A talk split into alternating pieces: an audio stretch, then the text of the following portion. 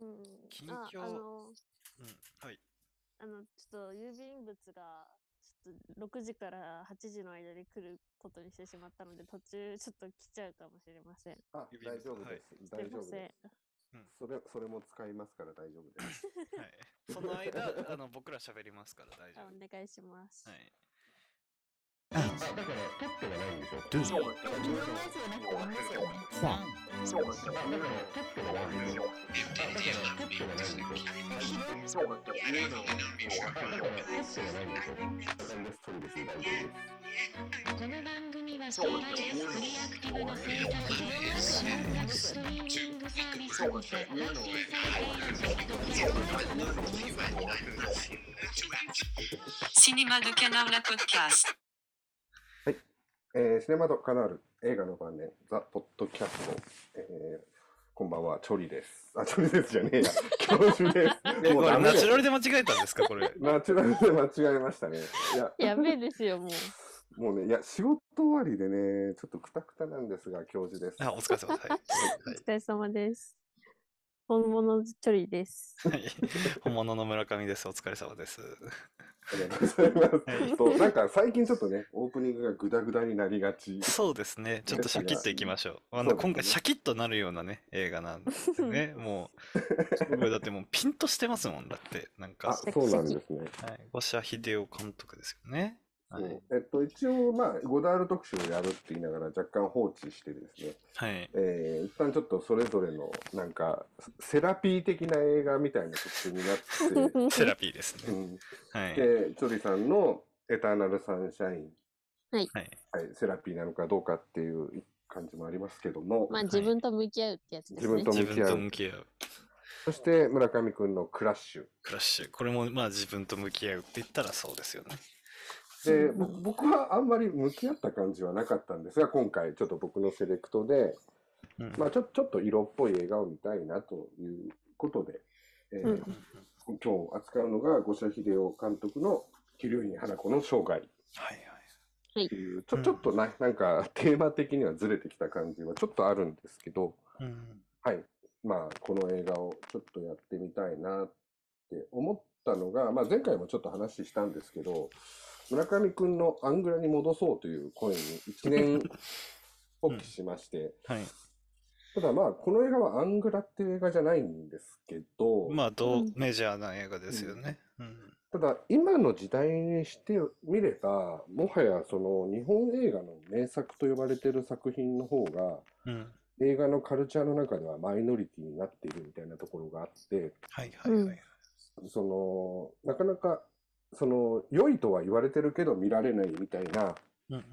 傾向がある気がしていて、っていう意味でちょっとチョイスしたっていうのとまあね五社秀夫に関しては常々村上君は大好きっていうはい僕はあので、娘さんの五社智恵さんが書いた映画極道を付箋つけて読んでるくらいですからね。うん。ですね。で、まあそういうちょっと、その、わ若くして五社秀夫大好きっていう人の意見も聞いてみたいし、はい。まあ、ジョリさんはね、なかなか見る機会が、出会う機会がない映画だと思ったので、その、初見のですね、まあ、現代の人にどう響くのかみたいな視点が聞けるかなと思ってぶっ込んでみた感じです。はい。なので、ちょっとまた、おのおのの感想みたいなところ？うん。を聞きながら広げていければなって思うんですけど、はい。まあ、毎回なんかチョリさんから振ってるんですけど、うん。まあ、やっぱり初見の人の意見の方が最初は面白いかなと思うので、僕の泣くツボがわからないというチョリさんのき 忌憚のない桐生花子の生涯どうでしたでしょうか？えっと、素直になんかすごく面白くて、うんうんあの、今までその、このポッドキャストを通して、いろいろ新しい映画とか、新しいジャンルを開拓してるんですけど、私の中でも。うんでもなんかその、いろいろその企画とかで見てきたじゃないですか。はい。はいで。もその中でもなんかすごい一番面白かったです、今までで。あれ、すごい。えー、ですって。まあでもそうでしょうっていう気はしますけど、ねまあ、圧倒的に力作ですもんね、これがね。うんかその面白さっていうのが、なんかすごい、うんと、なんだろう、物語的に面白いっていうのはまああるんですけど、その映画との撮り方的にすごい面白いっていう感じが大きいですね。その面白さの。うん中でも。うんういおい話していくと思うんですけど、そのなんか、一つポイントを挙げるとしたら、なんかその最初のあのカットのシーンとか、その花子が自殺してるシーンじゃないですか。うんはいはいうんそのシーンも最初にその白い瓶が出てきてうん、それからどんどん引いていくっていう映像だったと思うんですけども、その撮り方で、その状況が何が起きて、どういう状況なのかっていうのが、そのシーンを見ればわかるっていうのがうんうん。たくさんあって、あの、説明台詞とかも本当に少なかったし、うんその映像とか絵で見せていくっていう撮り方がすごい私は刺さりました。うんうんうんうんって感じですかね。はいは。はいい。なるほど。じゃあ、五社秀夫クロートの村上さんの、はい。まあまあ、あのーいろいろね、この作品に至るまでっていうのはあると思うんですけど、度外視して、まああの、本当に僕、この映画をいろいろ、に関していろいろ気持ちがあるんですけど、あの、その映画極道っていう本の中で、あの、桐生花子の生涯の脚本の、えー画像が何個か載っけられてるんですよね、資料として。うんうんそれで、その脚本の書き込みの中に、あの、少女から女、そのつなぎでうならせたら半分勝ちだっていうことが書いてあるんですうんうんうんうん。その、まあ、仙道敦子から、信子ですね。信子、信子から、前、前、多分間違えたね、これね。えっと、うんそれから、あのー女になっていくっていううんうん過程。うんうんうんで、それがもう、あの、とんでもない、こう、任教の世界なわけじゃないですか、土佐の。はいい。や、あの、中台達也が一代で築いた任教の世界を、あの、生き抜いていく少女から女っていうものを、うんなんか、あの、一番最初に見たときはかなり力技かなっていうふうに思ったんですよ。すごい、こう、豪華絢爛な感じ、えーをあの駆使しながらこう見せていくっていうことであったのかなっていうふうに思ってその自分の中でもサブカル的なこう喜び方をしてたかなって思うんですけどうん。じゃなくてこの人マジだっていうのがあのまた思いましたね。この本気であのその、えー原作者の宮尾さんですかね。うん。うん。宮尾富宮尾子。さん。富子。はい、宮尾富子。でかける五社秀夫っていうのであのこの人たちガチでこれをやってるっていうのでまたなんかこう新たなこう開きましたね。なんか自分の中で。すごくガチガチをすぐ感じましたね。全員の。うん。はい。なるほど。まあ、ガチっていう言葉が僕はなんか意外にその多分今の言葉をちょっと翻訳すると、うん。割とその五社秀夫というバイアスがまずあって、はいはいうん割と大胆で荒っぽく映画を動かしていくというか、破綻したエネルギーみたいなところを重視してたら、意外に繊細な映画だったみたいな印象に変わったみたいな風に聞こえたんですけど、そんな感じですか、そうですね。繊細だしもうこれをちゃんなんて言うんだろう。あの伝えることに必死なんだなっていうことが、うんうん。あの伝わりましたね。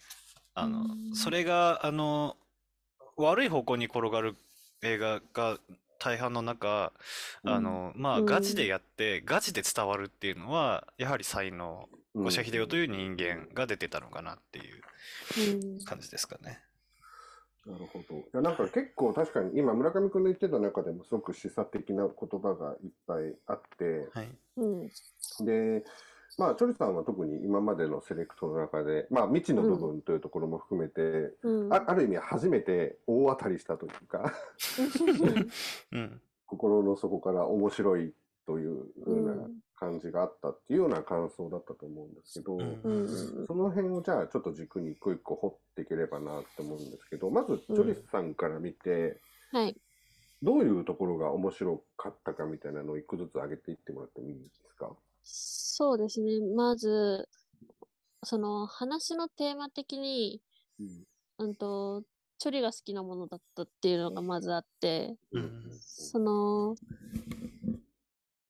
まあ、題名としては桐生院花子ですけど、うん。語りはもう、あの、松江ですよね。松江じゃないですか。うん。で、その松江が、その鬼政の元とか、その鬼政の家族の元で、うん。どう過ごしていくかっていうのがまずあると思うんですけど、その、血はつながっていないけど、その、育ててくれたとか、その、と、うん。その元でうん。受け継がれるものみたいなうんテーマがあったと思うんですけど、それ、そういう受け継いでいくものっていうテーマが結構好きで、まずそのテーマがいいなって思って、あともう一つのポイントとしては、その、やっぱ女性の立場とか、女性の確率とか、まあ今でこそよく言われていますけど、そのん女性としての立場みたいなところ、まあ強い女ってよく言われますけど、うんまあ、この映画でもたくさん、あの、女の方が出てきて、うん。でそれぞれ違った個性で、でもその中でも時代とともに生きていくみたいな。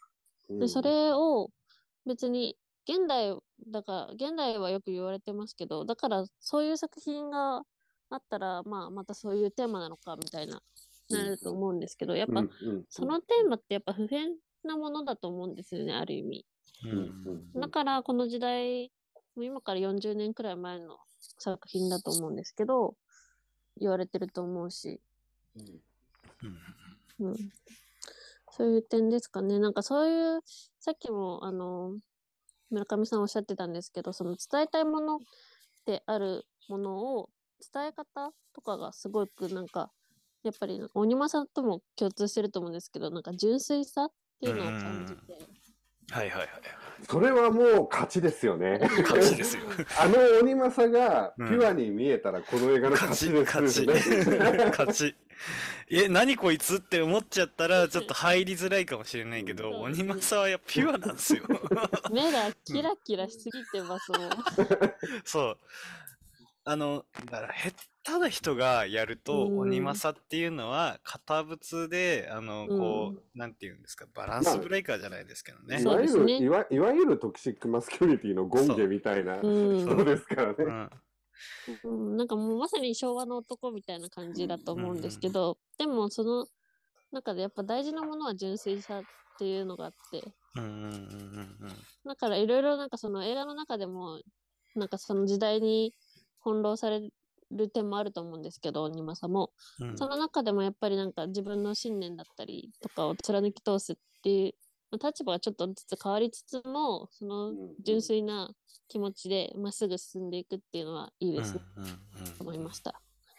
でもやっぱあの、刀剣のシーンはちょっと痛々しくて、本当にワンちゃんがかわいそうでしたね。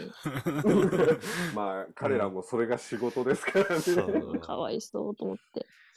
あとは、好きな部分として、あの、えっと、最初の方で、あの、鬼政と、あの、めかけの、うんと、どっちボタンちゃんが、ボタン、はい。はい、あの、エッチしてると思うんですけど、うん。その時に、あの、鬼政の背中をボタンちゃんがすごくなんか握りしめてるような、なんか、はいはいはいはいはい。ムニムニ、ムニムニしてるところがはいすごはいはいくエッチでよかったです。というか、だから、ああいう、なんていうんですかね、あの、しがみつくような感じっていうのは、うん。すごくこう、出しますよね。なんか、五社秀夫よく出すんですけど、ああいう感あ、じ。そうなんですか。あの、しがみつく女っていう感じのイメージ。うんうんうんで、これからボタンっていうのもすごくこう、しがみつくような感じになってくるわけじゃないですか。その、うん。うんみんなその、これからの描写として。うんうんうん。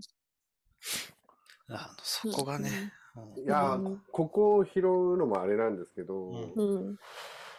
だから、あれですよね。やっぱ五社秀夫の、まあ、そのセックスシーンというか性描写っていうのは、うん。こう、例えば、その、この現代のチョリさんみたいな世代にも、その、エッチで良いっていう評価になるっていうのが結構な衝撃の言葉なんですよ。うん。いや、その、うん。うん、僕はその先週のクラッシュ、ぜ先週というか前回のクラッシュの回で、その、要するにセックスシーンの色っぽさのなさに結構うん。僕はげんなりしてた部分があったんんですよね。そのテーマは理解できるんだけど、うん。その、こういうシーンをわざわざ撮るときに、その、それがポルノ的な意味ではなくて、うん。見てる人が、やっぱりその、性というものをやっぱりポジティブに捉えられる意味での色っぽさも映画における最大の魅力というか商業性だと思ってるし、芸術性だと思ってて、そこにやっぱ色っぽさがないことに対しての、やっぱり体感的な不満はあったんですよね。で、そういうのもあって、このキルイン花子の紹介であったり、五社秀夫の演出というのが、うんその性をポジティブに捉えるという意味でどう響くのかっていうところで、まんまとっていうところがちょっと僕はあの衝撃だったというか、やっぱり伝わるというか。これはポジティブに捉えられるんだっていうのは、なんか今の時代にちょっと考えるべきところかなっていう気はしましたね。ああいうものなのかなっていうふうに思いますよね。なんかこれから、あの、受けるものじゃないけど、こうんう、性をポジティブに捉えていくものって、ああいうものなのかな？違うか。いやでも、うん確かにそういうのはあって、ちょっうんと外れるんですけど、この間、今公開してるノースマンっていう映画を見たんですよ。はい。うん。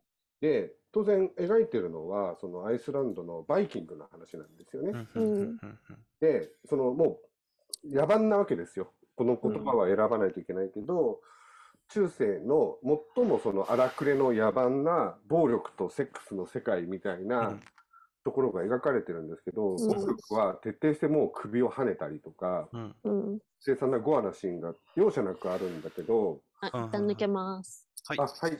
来た。はいはいはい。で、その性的なシーン、ベッドシーンとかになると、わかりやすくアニャ・テイラー・ジョイが乳首を隠してるんですね。はいはいはいはい。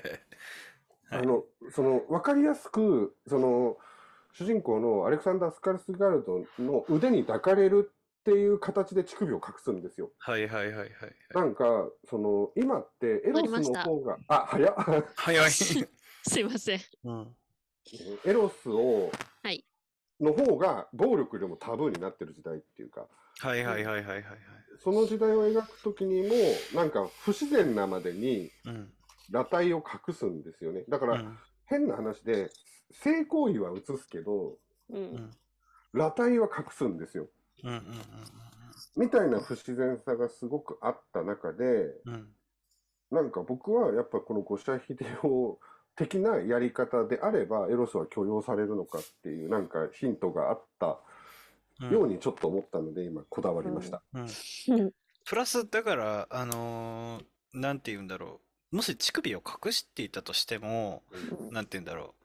あれくらいガチで来た方がいいっていう、その、もう、大声を出すじゃないけど、なんかそこまではやらないけど、その、うんこれはガチで、あの、性を描いていますっていうような態度がちょっと必要っていうのはちょっと今ので、あの、学びましたね。うん なんかね、うんそう。ガチだったら何でもいいっていう感じではありますよね。いや、こそうですよね。うんあの本気で撮ってますよね、やっぱりそう。、ガチ。なんか、やっぱそのガチっていう言葉を言い換えるなら、その真正面からとか、向き合ってるとかうんうんうんうんうんそういうのだと思うんですけど。はいはいはいはい。だからそこがなんかやっぱクラッシュとの比較で、やっぱり意図はあれど、性をただ植物的な性として捉える映像っていうのは、やっぱ僕はちょっとその映像として見るときに感情がなさすぎて、その意図は理解してても、そこに意味を見出せないんですよ。でもさっきチョリさんが指摘したように、その、ちょっとその鬼政に手を回しているとか、うんうんそういうところに人間のその性という行為を通して感情が出るじゃないですか。はいはいはいはいはい。なんか僕はそういうものを見たいんですよね。はいはいはいはいはいはい。っていうのはちょっとあるので、いや、よかったですね、この映画を今回選んで。うん。なんだろう、まあやっぱその、うん。あはい、どうぞ、どうすいません。続けてください。はいはいはい。えでもその、その握りしめるみたいな、うんそういう撮り方とか、やっぱなんかその中台達也のそのキスの仕方とかもなんかすごい、なんか日本映画っぽくなくて、うんうんうん。なんかすごい海外映画、洋画っぽくて、フランス映画フレンチキスです。フレンチキスですよね。もうハムハムしてて、よかったんですけどむしゃぶりついているという言い方が正しいと思うんですけどね。うんうんうん。うんでもそんななんかなんだろう。下品には見えないってことですか？そう、下品じゃないし、うん。そのやっぱ、鬼政としての余裕が感じられて、あそうですね。余裕があったし、ううんん、その女性を大切にしてる感もあったから、うん伝わってきたから。ちょっとじゃあ、鬼政から掘りますか。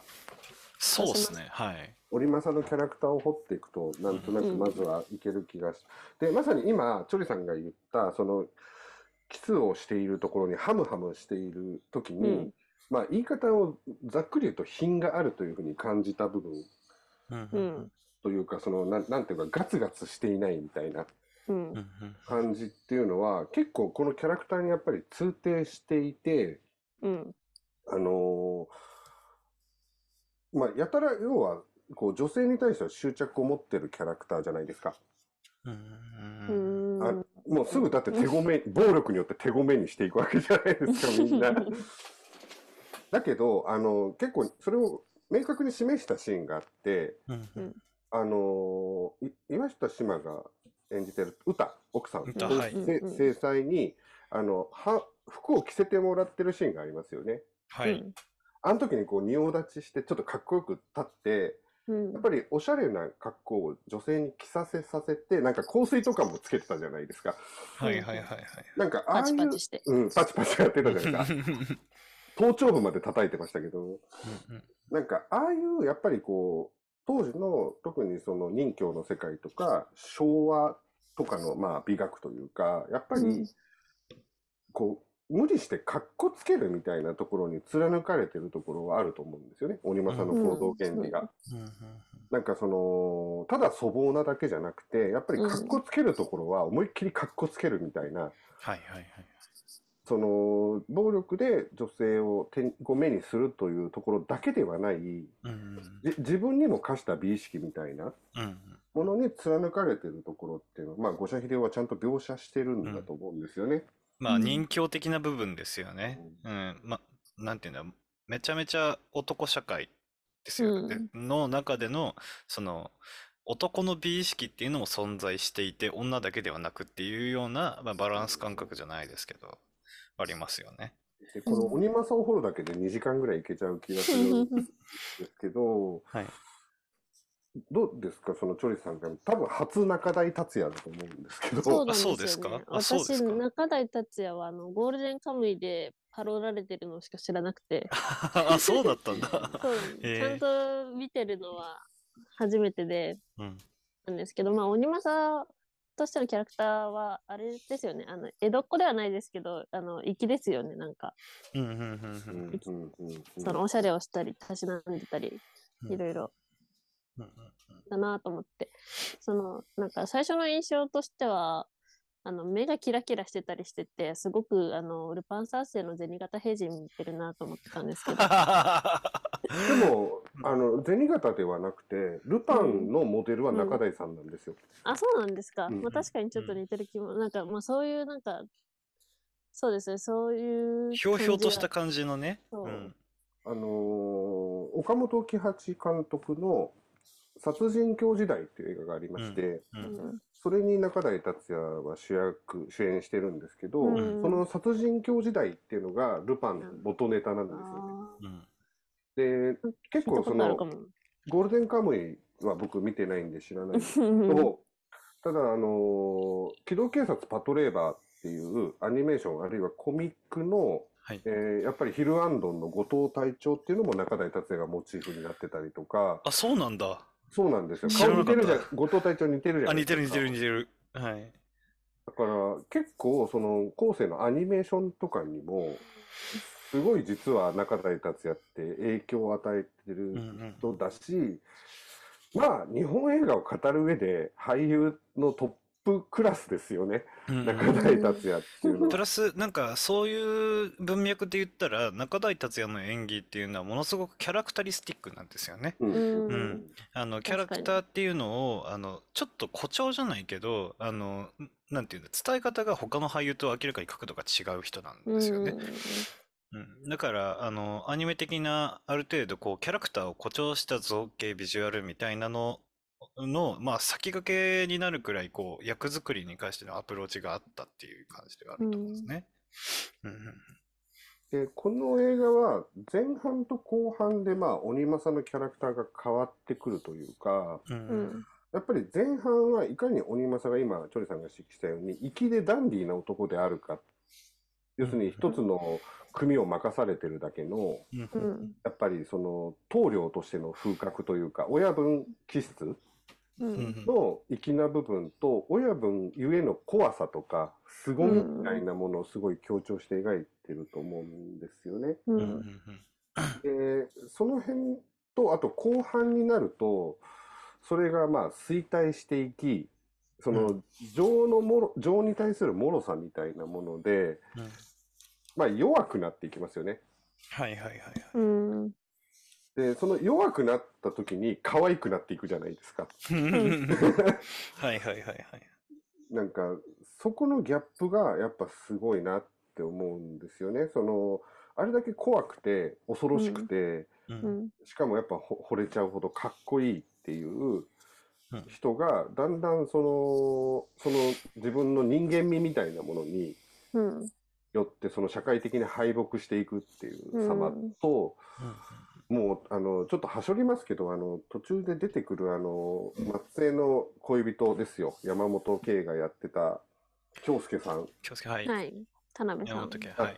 に、あの、指つねさせられる時の、あのニコニコはたまんないっすよね。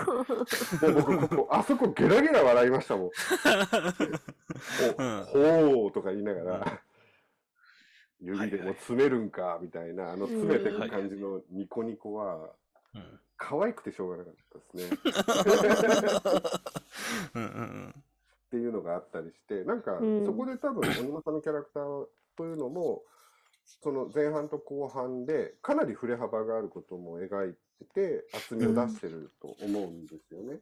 うんうんうんあと、ちょっともう本当にこれ、これは本当にあの、高田さんの脚本がすごいと思ったんですけど、はい。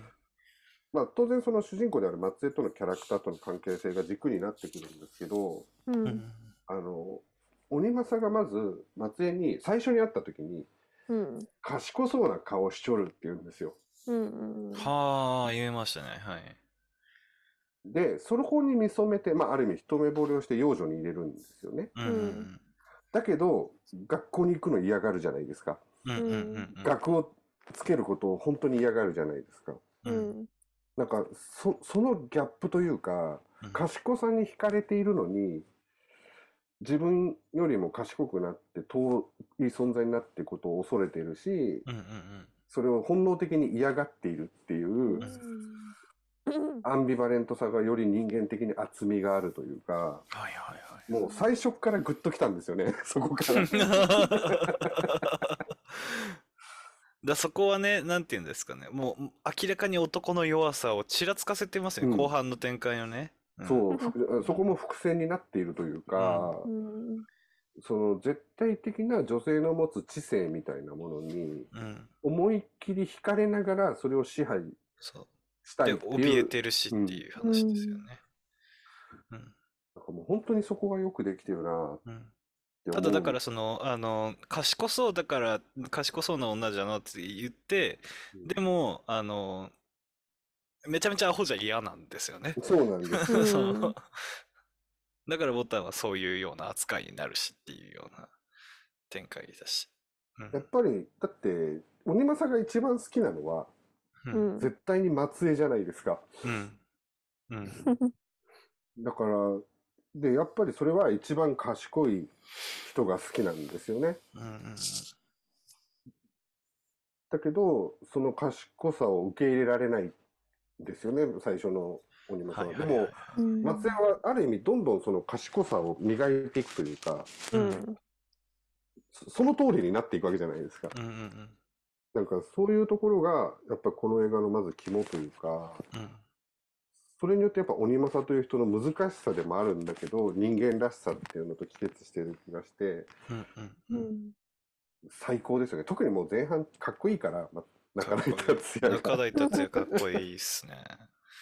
うんちなみにもうちょっとそのチョリさんの中台達也表っていうのを聞きたいんですけど、この、この中台達也という人どうですか？まあ、鬼間さんもそうなんですけど、うん中台達也という俳優をどう見たかというか、はい。うーん、でもやっぱ、現代のドラマとかでも見ないですよね。なんかこういうまず人。、鬼間さんのキャラクターがあって。鬼政っていうか、こういう演技をする方、俳優さんとか、うんなんか、その、今の、あの、その、同じ、この鬼政をやってる当時の中台さんの年代の俳優さん、まあ私が知ってる中でも、なんかそういうなんか俳優さんあんまり、まあ、いないかなと思ったり、日本でもうん。海外ではちょっとわかんないですけど、そのなんか、大ざ、大げさな演技をしてると思うんですけど、うんでもそれがくどくどしくないみたいな演技。で、やっぱその、胸郭とか任侠の世界って私はか全然わかんないんですけど、うん本当にその世界にいるような、その時代を生きていた、まあモデルはいると思うんですけど、その、本当に生きていたような、うんと思う。説得力っていうんですかね、なんかその、リアリティみたいなうんのがある方だなと思いましたね。今回初めて見て。はいはいはい。しかも中台達也ってこんなイメージの人じゃないですからね。うん。違う。そもそも。もっと精悍な感じって言ったらなんかあるかもしれないですけど。知知性的なキャラクターですもんね。うん。ご本人も、あの、まあ、無名塾みたいなうん劇団を率いていたりとか、あの、うんそういうなんかリーダーみたいな、あのもうちょっとこう、うんうんうん知的な感じのイメージがある感じではありますよね。うん。あとでは、ねなんだろうな。うん いやまあ僕がここに割とこだわってるのは多分はい今後こういう古い日本映画を扱ってくるときにううんんやっぱりキーマンの一人なんですよね。うん。うんうんうんうんこの中台達也という俳優もそうなんですけど、うん。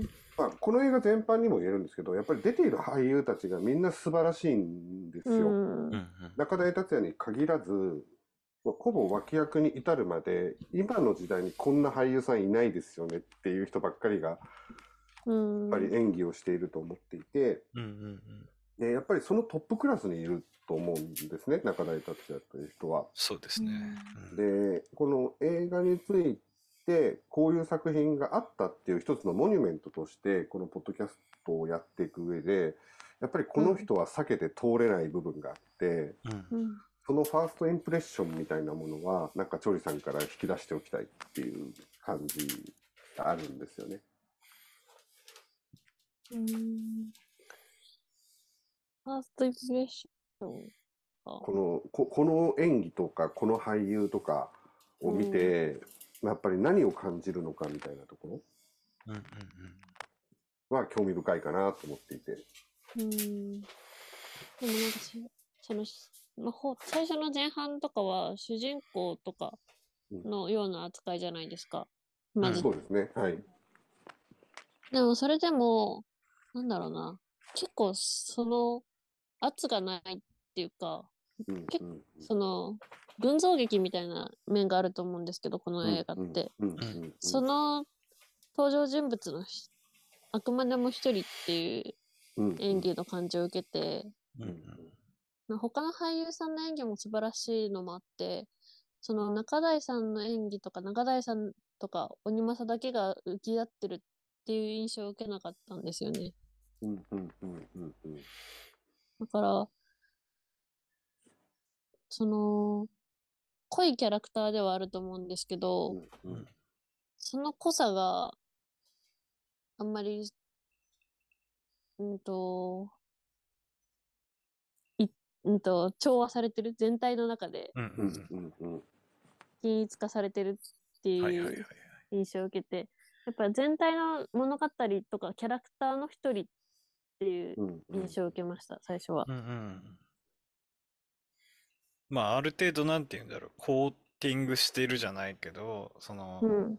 そのみみ何？中台達也っていう人間の、な可愛げみたいなのでコーティングしてるところもあるしっていう、それも意図的だしみたいなうん。感じではありますよね。う。うんん。だからそこがやっぱり中台達也という人が、ある意味主役として前半引っ張ってるんですよね。やっぱりか、うん。彼がいないと物語がドライブしていかない中で、うん。主役という役割は引き受けてもいる。一方で、やっぱりこの後松江が出てくるから、うん。っていう部分で、やっぱり悪目立ちする演技もしていないっていうところのバランスが、うん。なんかやっぱり今なかなか見られないというか、うん。うんその目立つ人は目立とうとするじゃないですか。特にやっぱそ50代以上の中堅俳優ってうん。自分の出番で目を向いて芝居するじゃないですか、今のえ映画界って。はいはいはいはい。まあ、例えばあまり例えを出すと良くないかもしれないんですけど、うんそ佐藤二郎とか出てくると、佐藤二郎でしかないっていう、うんちょっと賑やかしをして去っていくみたいな、なんかおちゃらけたシーンが最近のえ日本映画ってやっぱ多い気がするんですよね。でも、この映画に関しては特に登場人物たちがいる、いないに関わらず、その中で生きてるじゃないですか。うんそうですね。そのバランスっていうのを特に中台達也は主役をである部分を背負いながらもバランス取ってやっているっていうクールさが、うん。かっこいい。さっきチョリさんが言った粋な部分っていうのも引き際立ててるのかなってうん思うんですよね。だって全部美味しいとこは持ってってるわけですよ。うん鬼政って。そううんそう。うんだから鬼政だけでも2時間喋れちゃうっていうか、うん。その鬼政というキャラクターが一人いることによって全てのキャラクターとの関係性が見えるんですよ。はいはいはいはい。まずそのまあ鬼政と、鬼政を衛星にしてこう回ってる感じですかね、この映画自体がね。まあ、うん特に前半は特にそうだと思います。例えば、鬼政と当然松江の関係はあるし、うんうん。その、今回ね、映画のタイトルは桐生院花子の生涯となってますが、桐生院松江の生涯なんですけど、うん その影が薄くなってしまった花子との関係性も、やっぱり中台達也、あるいは鬼政を通して浮かび上がってくるんですよね。はいはいはいはい。その終終盤の、その、やっぱり父親だからっていうところうんの筋を通すっていうところのうん花子との関係性であったりとか、うん。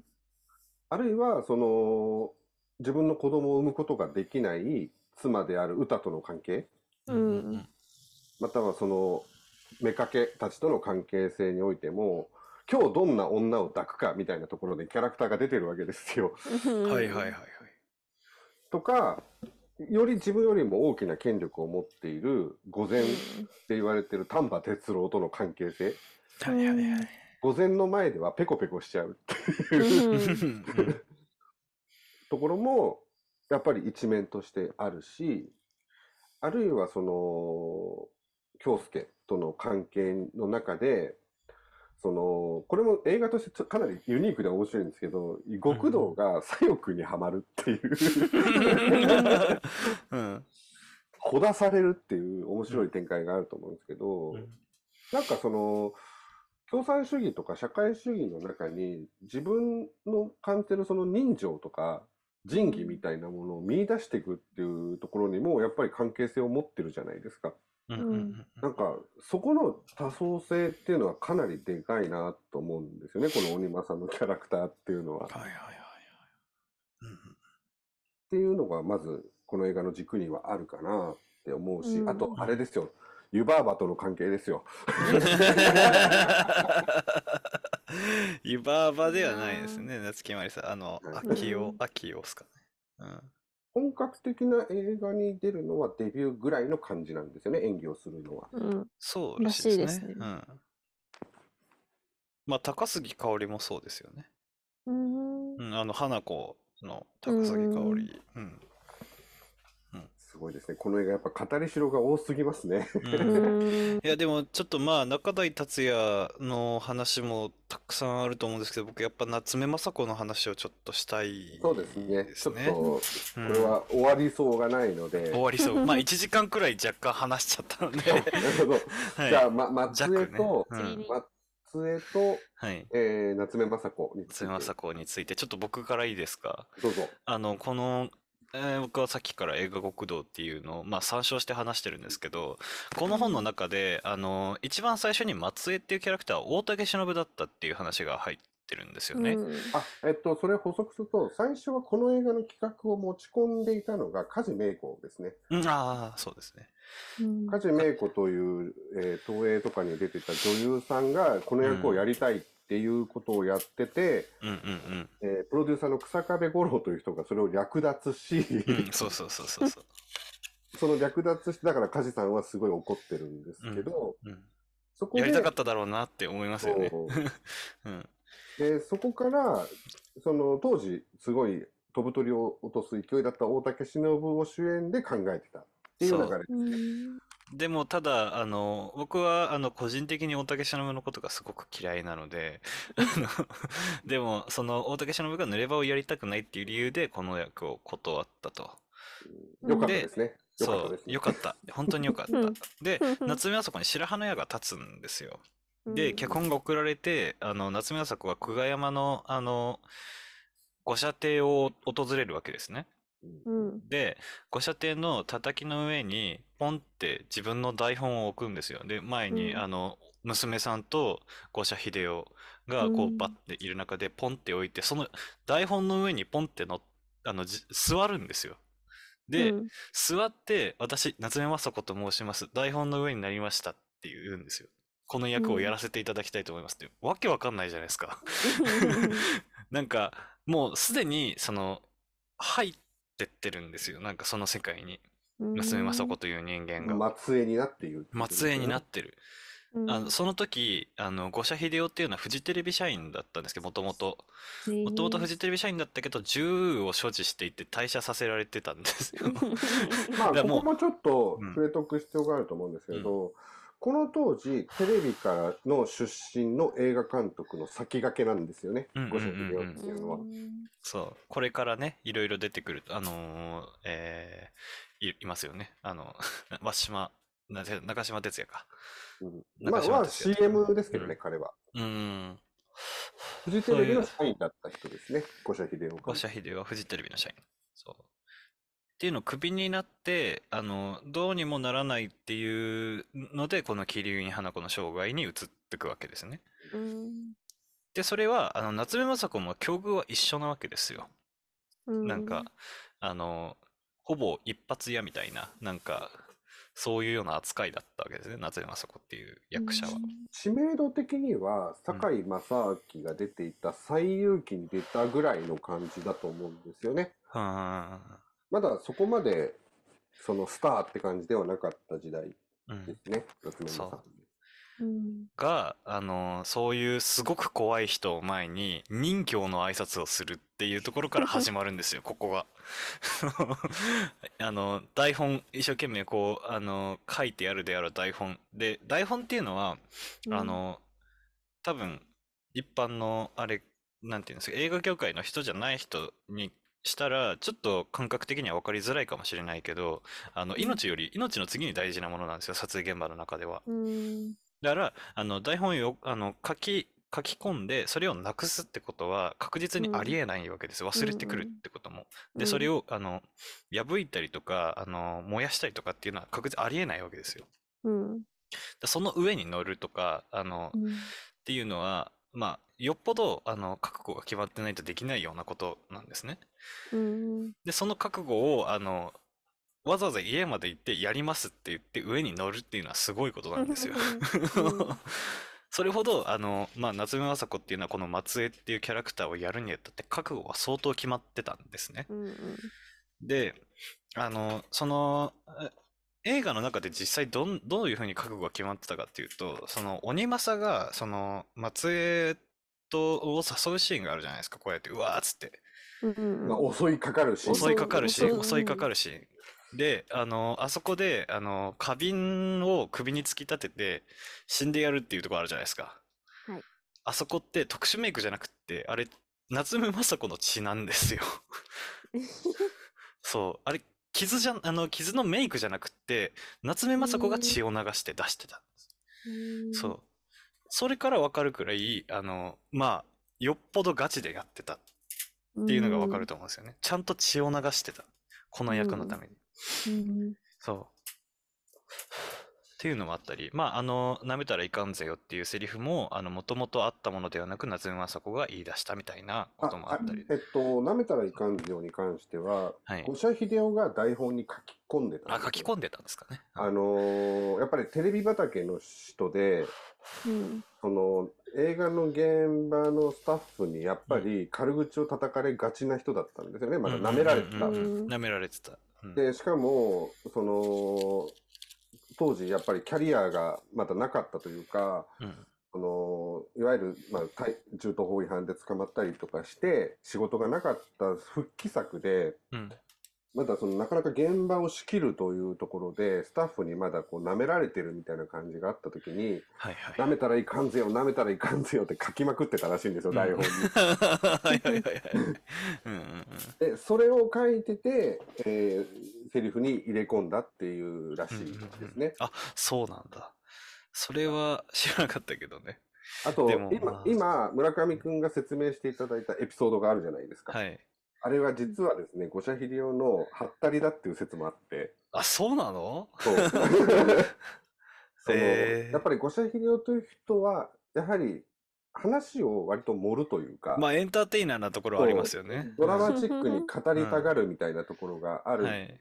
話で、それは夏目雅子とか関係者の証言というよりも、五社秀夫がそのように言って夏目雅子に決めたっていうふうにネタとして言ってたらしいです。へえ。それはあるんですね。まあ、ただ、その血を流してたのはどうやら事実っぽいので、はい。あと、その、はいやっぱり中台達也との濡れ場のシーンの時にうん、もともとその、そうやって、まあ、直談判して、うんその、役を獲得するために監督にお願いしたみたいなうん。ところで、ただその時にバセドウ病うんうん。だかかってたらしいですね。で、その、まあ、入院が必要だったとうん。いう時うに、んそれを嘘ついて隠してたんですよ、夏目雅子は。うん。で役が決まって記者発表をした時にそのその病気を告白して5ヶ月ぐらい休んだらしいんですよね。でまあその間に天童信子の少女時代のシーンを撮ってたらしいんですけど、はいはいはい。やっぱりその濡れ場の撮影の時にちゃんと自分の傷跡を見せて、うんうんスタッフ全員にその裸を見せて、うん。あの分かんないようにやりますからって言ってアピールしてその濡れ場のシーンを撮ったっていう話もあってそうですね。うんもうちょっと根性が違いますよね。そうう。ん その時に、だから、あの、このままやっちゃうと私、デメキンになっちゃいますからって言って休んでたんですよね。うんそう まあ、今のデメキ？ン、そう、あの、目がポンって出ちゃうんですよ。バス、あーバセドウ病ってのはそうか治さないと。うんそう。っていうのも、まあ、その、いろいろなね、覚悟の入りようから、まず、他の役者、俳優、まあ、男女関係なく、覚悟の入りようが全然違かったわけですよね。うんうん。まあ実際そのくだりでやっぱり夏目雅子のことをもう映画に出てるスタッフやもうキャスト全員がうん。恋しちゃうわけですよ。そうなんで夏目すよね。そうなんですよね。うん。それがやっぱりその映画の熱量に出ているっていうところうんはうんやっぱりすごくあると思うんですよね。うん。うんううんうん。ん何がそうさせたかっていうのも、やっぱり、その、夏目雅子っていうのは、もうその、公開の3年後に亡くなってしまうわけじゃないですか。うんで、そ、そのことを知ってか知らずか、まあ、ね、命の燃えるような演技をね、うんとんでもないですよね。あの、まあ、それ以外にも、この映画見てたらやっぱりわかるじゃないですか、この人がどんだけすごいかっていうことが。あの、僕も、あの、本当にこれ、ま、若干話離れるんですけど、あの、うんあの、僕が、その、なんか、すごく辛いことがあった時に、見るものがあって、それがビヨンセの、あの、ライブ映像なんですよ。ビヨンセのライブ映像なんで見るかって言ったら、その生物としての格が違うっていうのを思い知るためなんですよね。あそそれは言い得て妙な気がします。あの、なんていうんだ、スケールが違いすぎて、うん生物として格が上すぎるっていうのを自覚するために、ビヨンセの見るんですけど、うんまあ、それに似た、あの、感情が湧き起こってきますよね。この映画を見て、夏目雅子を見てるとね。あの、うん生き物として全然格上だっていうような、あの、感覚を思い起こさせてくれるっていう、まあ、もう明らか太文字の演技っていうのが正しいですかね。っていう感じが浮かびましたね。うん。この辺はチョリさんはどうですかね、このまさこ。夏目さんも、えっと、初めて見る方だったんですけうんど、うんうん。やっぱ最初のシーンからもう涙のシーンが美しいし、うんうんうん。やっぱ顔がお綺麗だしう、んうんあの、特にあの、舐めたらいかんぜよのシーンの時のメイクも好きだし、あの。アイシャドウ、アイシャドウがね。うん ゴリゴリに入ったゴリゴリのアイシャドウ。あれ不幸な、うん不幸な感じに見えるけど見える、そう。し、なんかその、うん、人生のなんか苦しみだとか、そういうのも背負った上でのなんかメイクにも見えるしから、うんうんうんかっその後、こいいなって。鬼政に骨見せる時のあのドヤっていうのもたまんないですよね。やってやったぜみたいなのもあるし、やっぱその、なんかその映画を通して、その、松江のいろんな、うんと、シーンとかいろんな表情が見れると思うんですけど、やっぱそこでもやっぱ賢さっていう一本の筋は通ってて、やっぱそれを表現するために夏目さんの演技が必要だったし、夏目さんが素晴らしいなって思いましたね。そうなんですよね。なんかこう、女性の持つ色っぽさみたいなのも、うん。まあ、この映画に関してはやっぱ誰よりも圧倒的、ううんうんうんん。そのな部分もあるけど、うん。同じように理知的な賢さみたいなものを体現してるじゃないですか。はいはいはいはいはい。この映画の中で最もその学問っていうものに邁進してるとか、ううんん。その自立しようとしているところとか、うんうんその圧倒的な存在としてやっぱ描かれてることを、その、なんか女性の持つその線のしなやかさみたいな、線の細さみたいなものを体現しながらも、誰よりもたくましいというか、はいはいはいはいはい。強いものを、もうビジュアルで決めてくるじゃないですか。うんあさこという人が。うんうんなんか、そこはなんかやっぱ、もういないっすよね、他に。うん。いない。現代でうん。まだ当時だって20いくつですからね。24、5とかそ24れぐらいとかですかね。うんでもあれですね、その、ちょっと似てるなって思ったのは、朝が来た、あの、朝ドラ。ドラ、朝ドラ。朝ドラの朝が来たっていうのが NHK で前にやってたんですけど、うんそれの、あの、春さんの演技ともちょっと似てるところがあるな、みたいな感じましたね。ああ、顔は似てるって言われますよね。うん顔似てるかもしれないですね。うん。なんかその女性が持つ 柔らかさもありつつも、うんしっかりとした軸が持ってるっていうのは、うん通ずるところがあるかなって思いましたね、見てて。はいはい僕はでも夏目雅子の顔がすごく般若顔に見えていて。まあ、なんか、その、危機迫る表情ですよね。いや、か顔の作りが般若じゃないですか。うん般若のお面みたいな顔してるうんから、時々笑っちゃうんですけどうね。んそう、なんか、うんただ、こんなにね、僕、夏目雅子褒めるけど、僕、やっぱ好きなのは高杉香織なんですよ。わかりわかりました。じゃあ、うんその高杉香織のうん話に振る前に僕がどうしてもここだけは粘りたかったところで、仙道信子をちゃちゃっとやっつけます。ちゃちゃっと。はい。やっつけはい。一番好きなのは仙道信子なんですよ。うんこれはもう、だってもうめちゃくちゃ可愛くないですか？少女時代の松江。それは、あの、ロリコンだからとかではないですか？ら。いや、まあ、それでもいいんですけど、うんいや、うんいや、僕は仙道信子はやっぱり好きなんですけど、うんうんやっぱりこの映画の仙道信子が好きで、うんうんなぜ好きかというと、その、松江という人が夏目雅子になるわけじゃないですか、この映画の中で。はい。最終的にですね。うん完成形が夏目雅子なわけですよ。うんうんうんで、もう最初にその賢そうな顔をしちょるって、その織政が見初めるところから、うんうんうんこの子が夏目雅子になるんだっていう必然性がビンビンにあるんですよね。まあ、顔似てますよね。そうう。ん。うんで、そこはもう五社肥料という人の演出のセンスも相まって、さっき最初に村上くんが指摘したところなんですけど、ここが勝ちだっていうところと同じで、うんその学校に行かせてくださいっていうところうんうんうんを、まあその前にちょっとね、所長が来るシーンも最高なんですけど、のそれはちょっと岩下志麻のくだりで言いたいと思うので、はいはいはい。あの、その、まあ少女時代のラストのシーンですよね。学校に行かせてくれって頼み込んでいるところ。うんはいはいはい。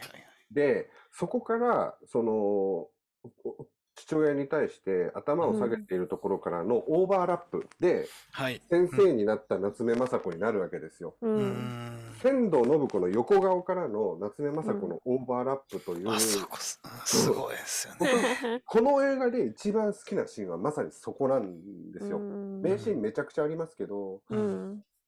ここに必然を持たせたっていううん。映画ってほぼないんですよ。はいはいはいはい。そのキャラクター性や演出された演技や、その、うん子供と大人の時代の地続きっていうのが、ここまで説得力を持っているシーンっていうのは、僕映画史的にもこの映画を超えるものはないってぐらい思っていて。それは夏目雅子がこの映画でものすごいのと同じように、やっぱり仙道信子がすごいんですよね。そうですね。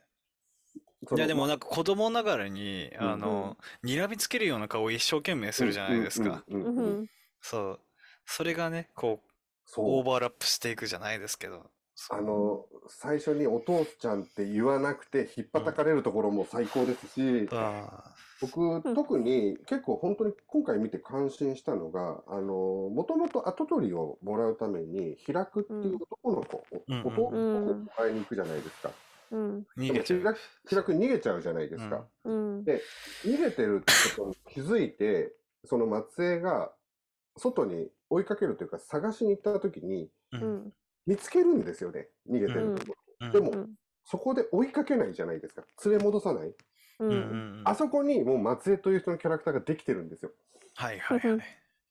そのもうそこで事情分かってるっていう賢さがもうそこにあって、今回本当にそのチョリさんに言ってた全編泣いてましたっていうのはもうまさにそこでうん最初からすげえこの映画みたいなのがあったんですよ。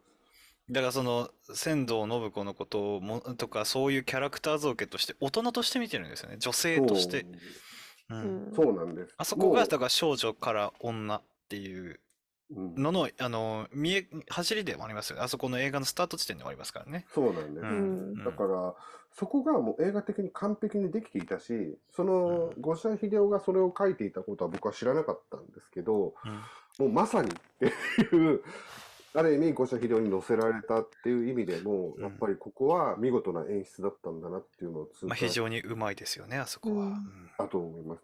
というところで、仙道信子は以上です。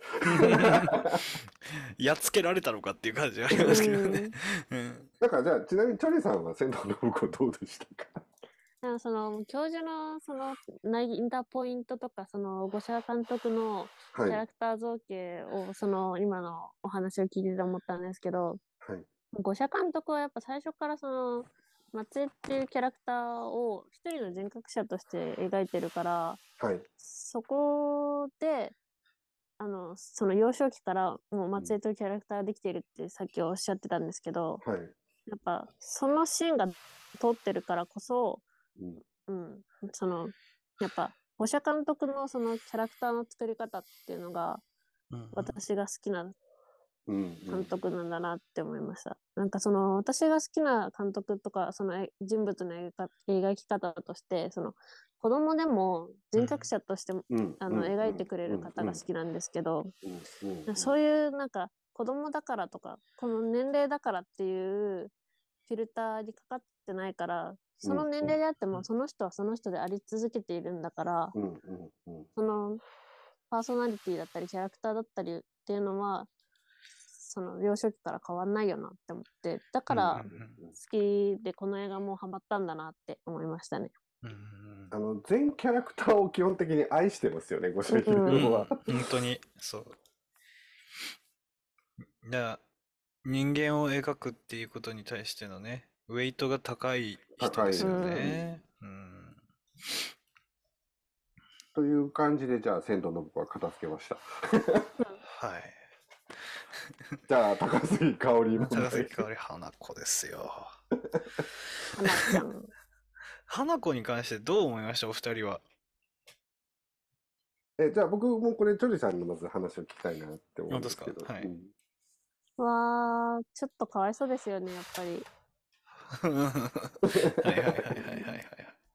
うん。親の愛っていうのは、うん。うんと、鬼政から、鬼政でも、まあ、歌でも、まあ、うん。歌じゃ、歌も、まあうん、鶴ちゃんか、お母さんは。うん、鶴ちゃんですね。はいはい。うん。まあ、あると思うんですけど、やっぱ、その、賢さだったり、そうんの、社会を見る力とか、やっぱそういうのがないと、悲しいのかなって思っちゃいますね。悲しい人生、辛い人生になっちゃうのかうなんって。やっぱそういう家庭環境だったり親っていうのはやっぱ選べないし、一見そういう欲しいものをくれたりとか、うん。うんと自由に聞かせてくれるっていう親はすごくありがたい存在なのかもしれないけど、うん。結局自分を成長させるのは自分でしかなくて、うん。そういうのが身についていないとやっぱ乗り切れないのかな、社会を乗りこなせないのかなって、うん思いましたね。教授はどうでした？はい。うん。うん。いや、だから、やっぱりさっき五社秀夫がこのキャラクターを全員愛してるよねってうん。言ったんですよね。で、うんそれはそれで本当に間違いはないとは思うし、演出という意味では花子というのもしっかり演出されていて。っていう部分もあるけど、やっぱりか、かわいそうというか、タイトルになってるけど、ほぼ出てこないし、うん。その、まあ、これは一番結構グレーというか、アウトな言い方になるのかもしれないけど、うんその、別にこれは否定的な意味で言ってるわけじゃないんですけど、んルックスでかなり差をつけられてるじゃないですか、ある意味。ほうほうほうほその、僕は別に高杉香織が良くないとは思わないんですけど、う。うん。ただ、やっぱりその、わ一番わかりやすいところでの、その外見的な、ルッキズム的な美しさで、うん。どうしても夏目雅子が支配してしまうんですよ。うんううんん。で、ただでさえ、その、分が悪い役としてうん花子がいる中で、やっぱり高杉香織という人のうん迫力のなさみたいなのも。役には合ってるんだけど、うん。非常にこう不憫さが際立ちすぎるというか、いたたまれなさが増うんしてしまうと思うし、これ結構五社秀夫も本当意地悪だと思ったんですけど。最初に京介を花子の夫にしようとしてるじゃないですか、鬼政が。はいはいはいはいはい。で、別に会ったこともないし、何にも思い入れてないんだけど、そういうものだって受け入れてる花子は、ううんん。結婚する気でいたんですよね。うんうんその時に、まっちゃんが取ったがよって言うんですよ。うん。うん。あれがなんか映画の構造とまさにシンクロしてしまって、うん。その私が本来主役なはずなのに、うん爪雅子に取られたっていうような情念と重なってしまって、うんメタ的な。そうなんですよ。で、僕それは意識してると思うんですよね、五社秀夫が。うん。なんかすごい残酷なことをやるなってそこはコントロールしてるはずですもんね。うんそううんで、五社秀夫も、だからその容姿的な部分も含めて、その映画のその俗な部分っていうのを、うんある意味、同悪的に使ってると思うんですよね。どうやったって夏目雅子という人に、誰もが好きになるスターを持ってきて、うんそこに、本当にアンビバレントな形で、うんこの花子、あるいは高杉香織というのをキャスティングしてる。で、うん。い演出してるけど、実際これ、高杉香織の濡れ場っていうのも撮ってるんですよ。うん。あ、そうヌードも撮っなんですか。そうなんです。でも、バッサリカットしてるんですよ。みたいですね。うん。で、確実に五社秀夫というのは今後の映画にも出てくるんですけど、興味ない人バンバン切るんですよね。うん そうですそね。のそういうざ映画の残酷さみたいなのを結構一人で昭和されてるのが、うん高杉香織という人に象徴してると思うし、あの、あれですよ、あの、ゆ湯婆婆しか出てない、夏木マリさん。うん。も最初なんか出番が少なくて不満だったらしいんですよ。うん。でも、実際に上がったものを見たら、あの、ボタンとか他のメカ系の人たちのシーンがまあ多かったんですよね。で、結局やっぱりその、多分僕は五社秀夫は新藤恵美がそんなに好きじゃないんだと思うんですけど、あのはいやっぱり夏木マリには興味を持ってるんですよ。うんうん。だから色っぽく撮るんですよね。綺麗に撮ってましたよね、あれね。綺麗に撮ってると思うんです。うん悪役だけど。はい。だからやっぱりその五歳非常という人の興味の向かうところと向かわないところの容赦なさみたいなのははい。すごい出てると思いますよね。はいはいはいはい。で、そこが僕はうまく映画としては作用してると思うけど、すごい残酷だなって思います。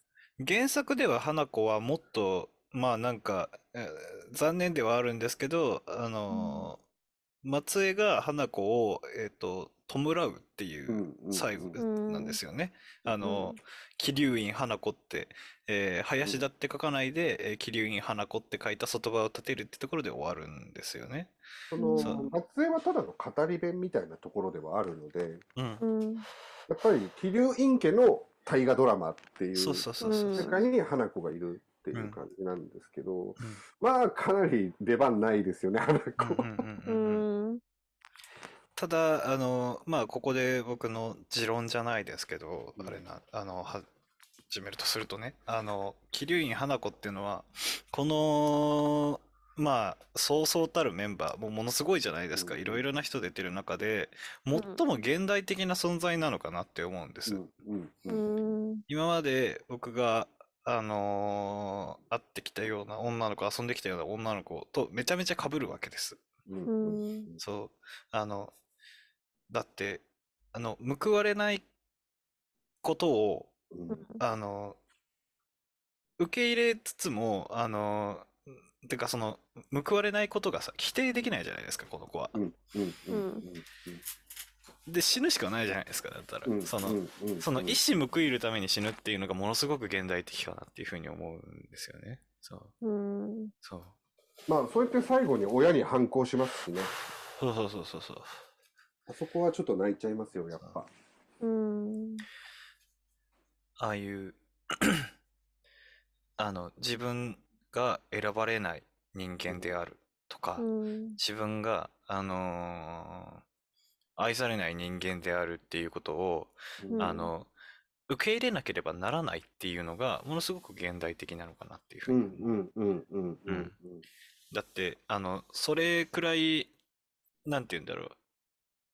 そういうことを感じる人間ってものすごくたくさんいると思うんですよ、今の世の中。なおう、んあの、そういう普遍的なものがなくなったにせよ、ある程度薄まったにせよ、うん。あの、めちゃめちゃ可愛い子、めちゃめちゃかっこいい人っていうのはいるわけじゃないですか。で、そういうのが、あの、SNS 社会とかそういういろんな人に露出されるような社会になったから、うんあの、選ばれない人間であるっていう自覚がものすごく、えっと、この時代よりもビビッドになったと思うんですよ。うんうんうん現代の方が？そうそうそうそう。うん現代の方がビビッドになってるはず。うん。で、あの、そういう人から見て、まあだからこの映画の中での高杉香織の扱いというか、高杉香織自体がものすごく現代的な顔だと思うんですよ。今の人っぽい顔してると思う。んんんそうですね。そううんあんあの、もともと高杉香織っていうのはアングラ劇団の人だったのかな、ううんうん、だっていうふうに聞いたんですけど、あの、そういう、まあ、先駆性みたいなのを含めて、ものすごくこう、感情移入してしまうんですよ。花子に。うんそうで僕はそれで乗せられてるのかもしれないけど、うんあの、な乗せ、狙いとは違うのかもしれないけど、あの、反してすごくこう、感情を持ってかれる存在ではありますね。この花子っていうキャラクター、はあの、高杉香織っていう俳優に対して、うんうんうんうんやっぱり高杉香織が演じる花子にすごく感情移すご入しちゃうく持って。かれる、そう。うんあの、そうですね。僕はもう、あの、あそこ、もう冒頭のあそこでももう、うわーってなっちゃいますもん。泣いちゃいますよね、うん本当に。そう。いや、まあ、村上くんは、そういう、いや、もう、たあの高杉香織、あるいは花子に惹かれるのは、もうんう、鳥さんももう、ビンビン理解できてると思う。はいはいはい。いや、やっぱり結構ちょこちょこ村上くんのこれまでの言動の中にも、白痴っていう言葉が出てきてるんですけど、はいはいはいはい。うんある種のそういう白痴的な女性にやたら興味を持ちますよね。そうですね。その救いがない白痴の女性にはものすごくね、興味をありますね。はい。っていうのがあるのですごく高杉香織のでやっぱその視点はでも大事だと思うというか、はいこの映画を語っていく中でのどうしても特殊性というか、うん異物の部分っていう部分でうんやっぱり抑えておかないといけないところだとは思うんですよね。うんうんうん。で、やっぱりその、でもやっぱそこも半々だとは思うけど、五社秀夫は絶対に入れ込んでると思うんですよ。はいはいはいはい。っていうのは、やっぱりさっき村上君の話を聞いてて思ったのが、うんやっぱり鬼政は松江に対してはもう絶対的に好きなんですよ。うん好きっていう感情がぶれないんですよ。うんうんううんん。でさっきその鬼政というキャラクターをどうしても肯定的に見ていて、ピュアだっていう表現をしてたと思う。うんうんうんうん。ピュアであるがゆえに確実に、やっぱりその松江に対しては愛を持っているし、うんそれによって鬼政も成長するわけじゃないですか、人間として。うんだし好きなのバレバレですもんね。だけど、やっぱり、その、娘のために命を懸ける人気を通すっていうのは、やっぱりうん花子に対しての思いじゃないんですよね。うん花子に対してはやっぱり情けなんですよ、あれは。情け、うん。情け。確かに親の愛だとは思うけど、ううんん。強客、強格としてのアイデンティティも入ってるんですよね。筋を通すっていう。。はいはいで、なんかこう、溺愛するか、かわいそうだから情けをかけるしかないっていう存在でしかないんですよ、花子は。はい。うんうんうんうん。で、ピュアだから、そういうことを正直にやっちゃうんですよね、うん森山さんは。そう。で、これが愛だろうっていうふうに思ってやってるっていうのもピュアさなんそうですよね。そうのそう。うんだけど、それは自分勝手なものでしかないんですよ。うんうんうんだかだから、だからやっぱり花子は反抗したんだと思うし、うんうん。その、あれが最後のなんか尊厳っていうか、そうそう。死をもってた年となすみたいな感じの生き方。うんてか、そういう、それを選ばざるを得ないくらいギリギリな存在、愛を受けずに育った存在なんで。あ、僕はだからその鬼政が、その花子を救出に行った時に、うんうん。その相手の組の男を殺そうとしたら、うん。うん。花子が盾になるじゃないですか。はいはいはいはい。うんあれがそうだと思ってて、要するに、うんうんうんうん娘のために死ぬんだみたいなヒロイズムをうんさせなかったんですよね。あ、そうですね。う。うんん。うんで、鬼政はその後警察に逮捕されてるんですよ。うんうんうんで、極死してるんですよね。網走刑務所に行かされるんですよね。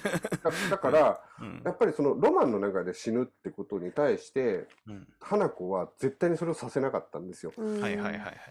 じ自分のその自己愛としての、胸郭としてのロマンで死なせなかったっていう傾向をしたんだと思うんですよね。いや、深いね、この映画。それがだから何を意味するかって私はあなたのおもちゃではないっていうことを言いたいわけですよ。うん。そう。で、あの、愛してくれようもしない人に対して、その、ね、理想を遂げさせるわけにはいかないってことでもあるんですよね。そう。いや、本当にこのキャラクターの描き分けが素晴らしい脚本ですね。そうなんですであとはその、花子に関しては、やっぱり鶴さんっていう人はでかいと思っていて、よ。うん。うん。あの、やっぱ、その、もう格好つきで言いますけど、女の情念っていううん。部分の描き方として、うん。やっぱりその桐生家にいる女性たちの人間関係のいびつさと。その統制っていうんですか？うんやっぱりその歌という絶対的な制裁がいるけれども、うん。これもちょっと掘り下げたいんですけど、まあ彼女は子供が産めない。で、うん鬼政のことを誰よりもロマンチックに恋してる人なんですよね。はいはいはいはい。で、だけど子供が産めないっていう負い目から、家に愛人を飼うことを許容してるわけですよ。うん。そうですね。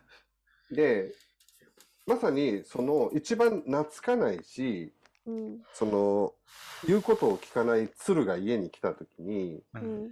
子供を授かった時に立場が逆転するんう。うんん。めちゃめちゃでかい顔するようになりますよね。なんかもうそこも泣いちゃいますよね。うん 歌ってなっちゃいますよね。う んまた私の、うん。あ、私の一番の推しは歌です。や、あの、金明子さんは、うんとてもエロティックですよね。うん。うんいや、その、エロスということで言うと、か、か、かなさんは、あの、深作金次監督の魔界転生という映画にも細川ガラシャっていう役で出ているんですけど、それの話してるのは、あの、教授だけです。あ、マジですか？魔界転生の話はしないですよ。いや、常にやっぱりエロいんですよ、金明子は。かな、うん結構あのーやっぱり、あの、なんだっけ、あい相手のその組のとこに殴り込みに行って、うん。月まりが誘惑してきた時に、うん。なめんじゃねえっつって跳ねのけるじゃないですか、鬼政が。うんうんうんうん。でその帰りすがらにいた歌を見つけた時の、あの歌のアップの色っぽさ。うん。それちゃんじゃないですか。あ、鶴。あ、歌が鶴鶴、鶴の鶴色っぽさ。もう、それは連れて帰るわっていう、うん。うん。その、もう、あんまりこういうこと言いたくないですけど、これこそ男のロマンみたいなところがありますよねっていうなんか、その説得力は本当にすごいと思うんですよ。うんうん。だから、と途中でいなくなっちゃいますけど、鶴は。うん。殴り込みしてね。うんはい。うんただ、やっぱり、その、まあ、小さくはない役だけど、やっぱり一人一人にすごく存在感がありますよね。あるあるあるあるあだし、その人間の筋道っていうのが描かれてるというか、る。うんうん。やっぱり、そこの、その、そういう母親、そういう父親を持ったがための花子の不幸みたいなのもあると思うんですよね。うん。なんか、その、鶴にとっての花子も、結局その鬼政という人間の気持ちをとど、つなぎ止めていくだけの存在でしかないというか、うん。そういう道具に使ってるみたいな、うんなんか母、そのやっぱ女性としての白状さみたいな部分をすごい体現してるキャラクターだなと思いますよねうん。うんそうですね。鶴さんさですね。いやもう。いやでもまあ、鶴さんもそうだし、まあ、ね、でも僕、花子の次に好きなのはあれなんですよ。室田秀夫の、あれなんですよ。それちょっとまた最後の方に最後の方に。ちょちょっとまた結構大事なキャラクターで、そう、うん。あの、はい。そのまあ、ある意味大鳥としてうん。歌ですね。歌ですよ。これはやっぱりちょっ抑え、抑えておかないといけはないい。はいと。思うんですけど、はい。あのー多分、チョリさんまた初岩下島ですよね。そうでした。どうでした？か？岩下島。いや、もうかっこよくて、もう、あの、最初のタバコ吸うシーンが、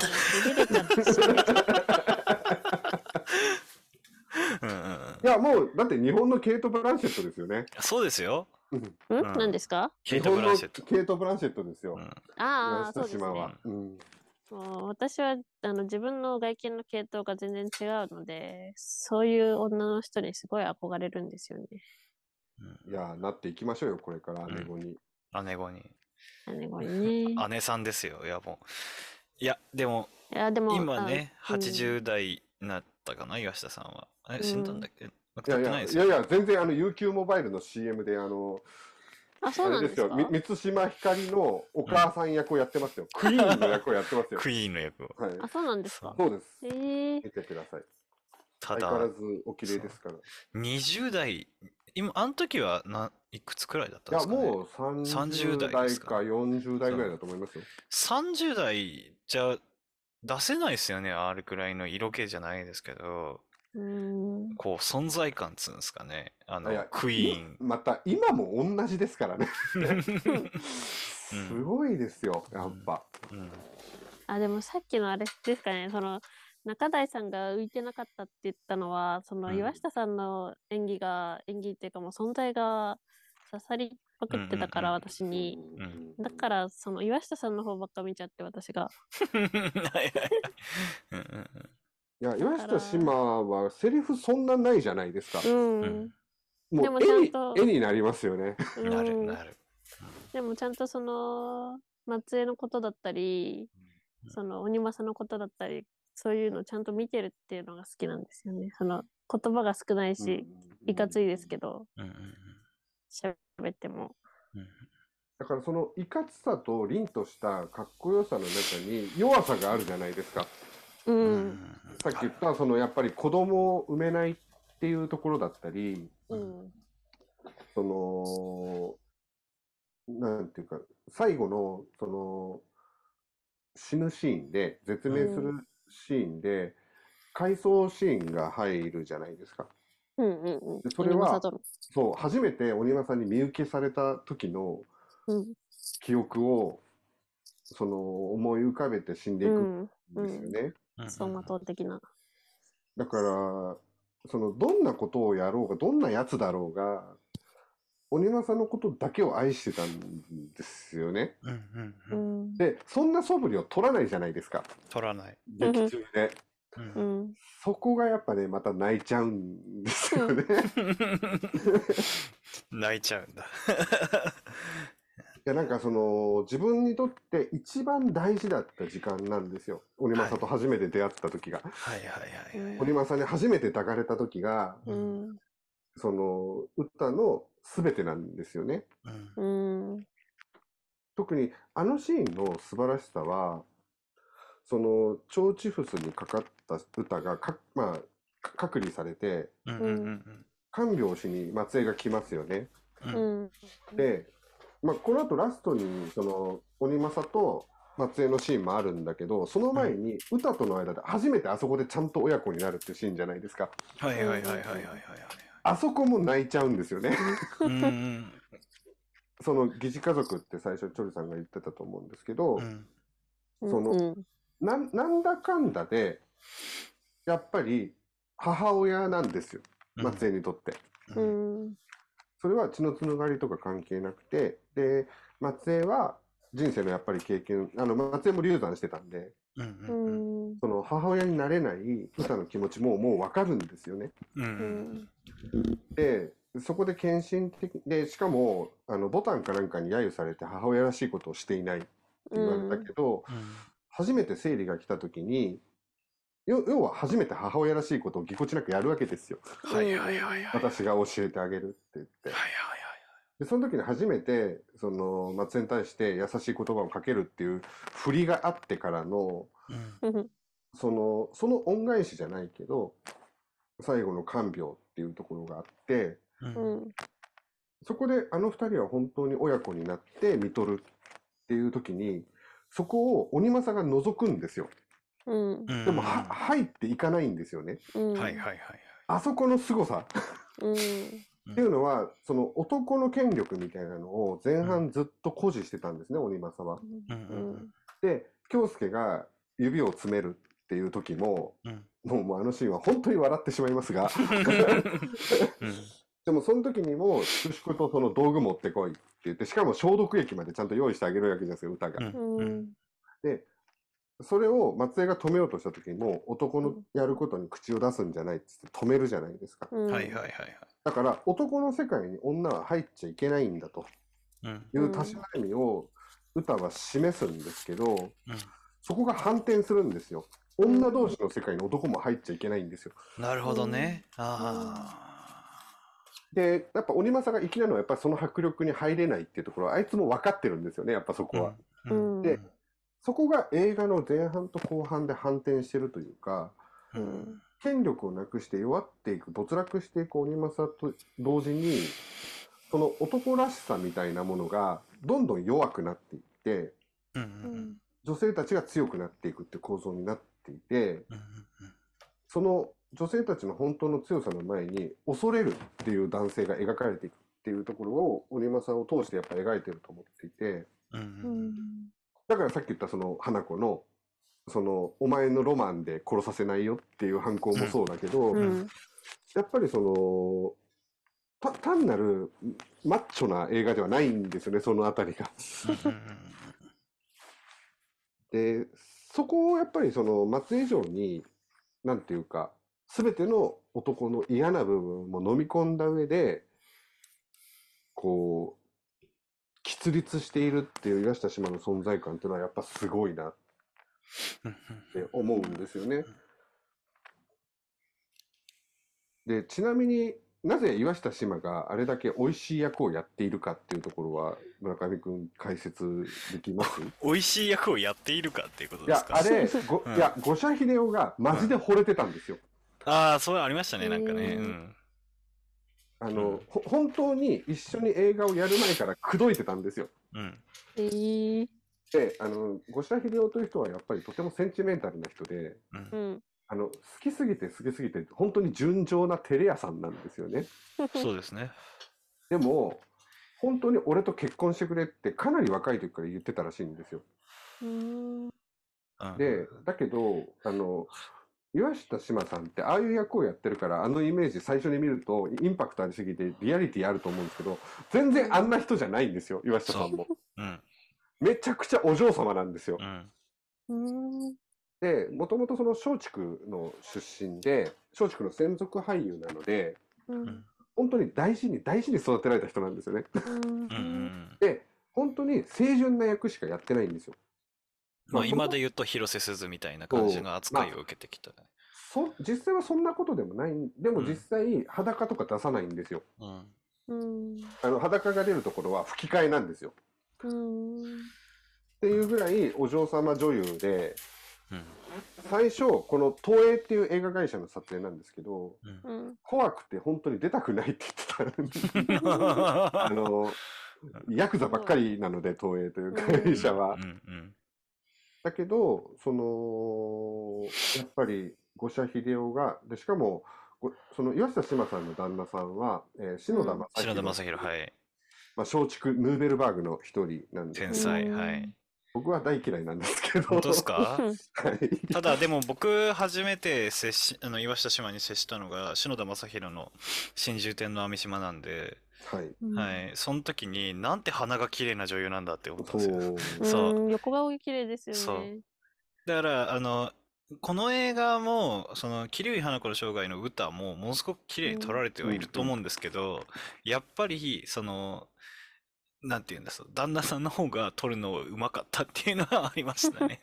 そうすげえ綺麗たですね。ただ、ただし、うんそ、そ、その、お嬢様女優であった、はい。その岩下志麻うん。のイメージを180度変えたんですよ。この映画が。はいはいはいはい。で、これが、この後すごく有名な極道の女たちのシリーズで、岩下志麻がヤクザの姉さんが当たり役になっていくのは、これがきっかけになったんです。うん。だからそのドスの効いた凄みのある。役のリアリティっていう発見は、この桐生花子の生涯からなんですよね。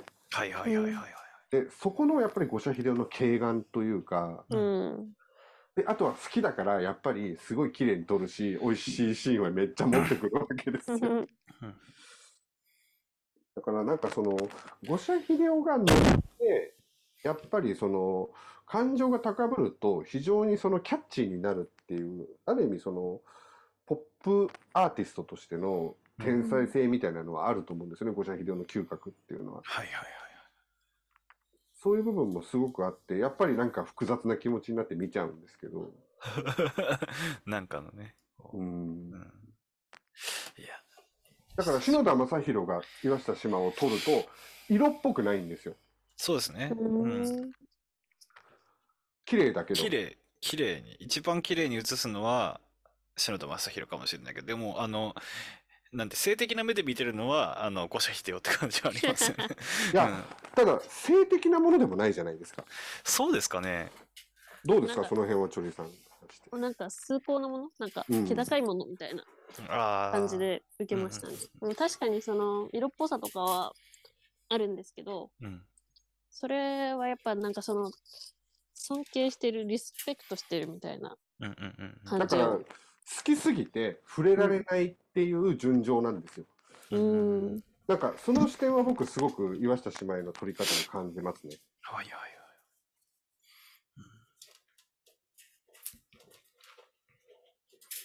っていう、なんかありますか？他岩下姉妹に関しては。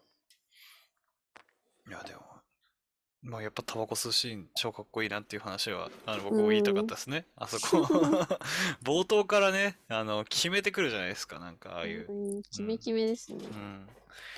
だから、あの、それで言ったら、あの、五社秀夫に、お嬢様という、だからとはいえ、こういうのに出るっていう覚悟を決めたのもそうだし、あの、うん秀夫から向けられる目線を、あの、あの、全うして演じたっていうのもすごいところだと思いますね。うん肝が座りすぎてるっていうねうんうんう。んそう。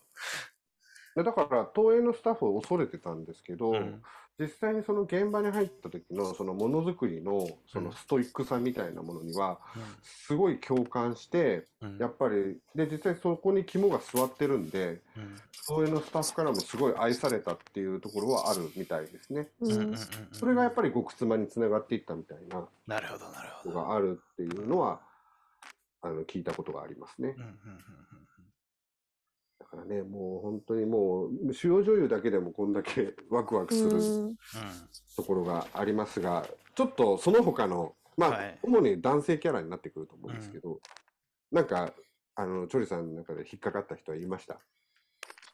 えー、やっぱなんかでも群像劇っていうのがすごく印象に残ってて、うん。やっぱなんだろうな。やっぱ一回見ただけじゃその全員のキャラ多いし、つかめないっうんうんて、うん。まあ2回見たんですけど、うん。はいはいはい。役所工事を確認するために2回確認。役所工事を確認するために。ははい。教授にどこですかって聞いて、探してくれて、顔映ってないですもんね。もうほとんど横顔とか。うん。で、しかもその顔も全然若くて、今のとわわかんないって感でもじだったん役所工事素晴らしかったですよ。うん いや、あの、なんか、太宰治に似てるんですよ。若い時の役所工事って。あ、そうですか？で、そう、そう、まあいいですけど、その、うん。なんか、やっぱりあの、左翼のインテリの嫌なやつ感みたいなのは、うん。鼻につくインテリ感みたいなのを顔映ってないけど、やっぱ出してて、やっぱ役所工事さすがだなって思いましたね。うんあと、まあ、これはちょっとチョリさんにはなかなか響かないとは思うんですけど、うんもう日本の、なんていうんですか、敗北する左翼を描演じたら、完璧な佐藤、佐藤じゃない、え山本圭ですよね。山本圭はい。うんはい。もう彼のその、なんていうんですか、まあ、将来の村上くんと言ってもいいと思うんです あの、疲れ果てた左翼感。確かに、なんか感じますね。村上さん感。僕は、あの、そうか。いや、でも、そう、でも似てるなって思うのは、やっぱり、その京介でしたね。うん。自分、あの、松江に反論された時に、うん。うんいや、今は君のことをちゃんと信頼してるよみたいなことを言うところはすごい村上くんだなって思って見てました。あの、なんかちょっとやけ起こしたけど、うんフォローを入れながら喋るみたいな。うんあそこは余計ですよね、本当に。うん、そう。僕は分かってますよ。あそこ余計だから。うんうんうんうんあそこはいらないってのは分かってますから、僕は。そう いや、でも、うん。自分に似てるなってすごい思いますよ。うん山本家。顔は似てないですけどね。うん。あの、もっと若い時って成田凌に似てるんですよね。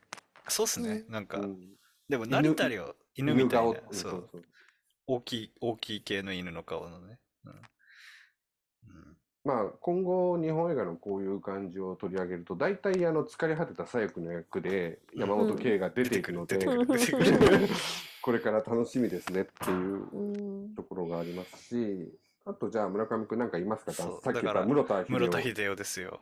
お、おいちゃんですよ。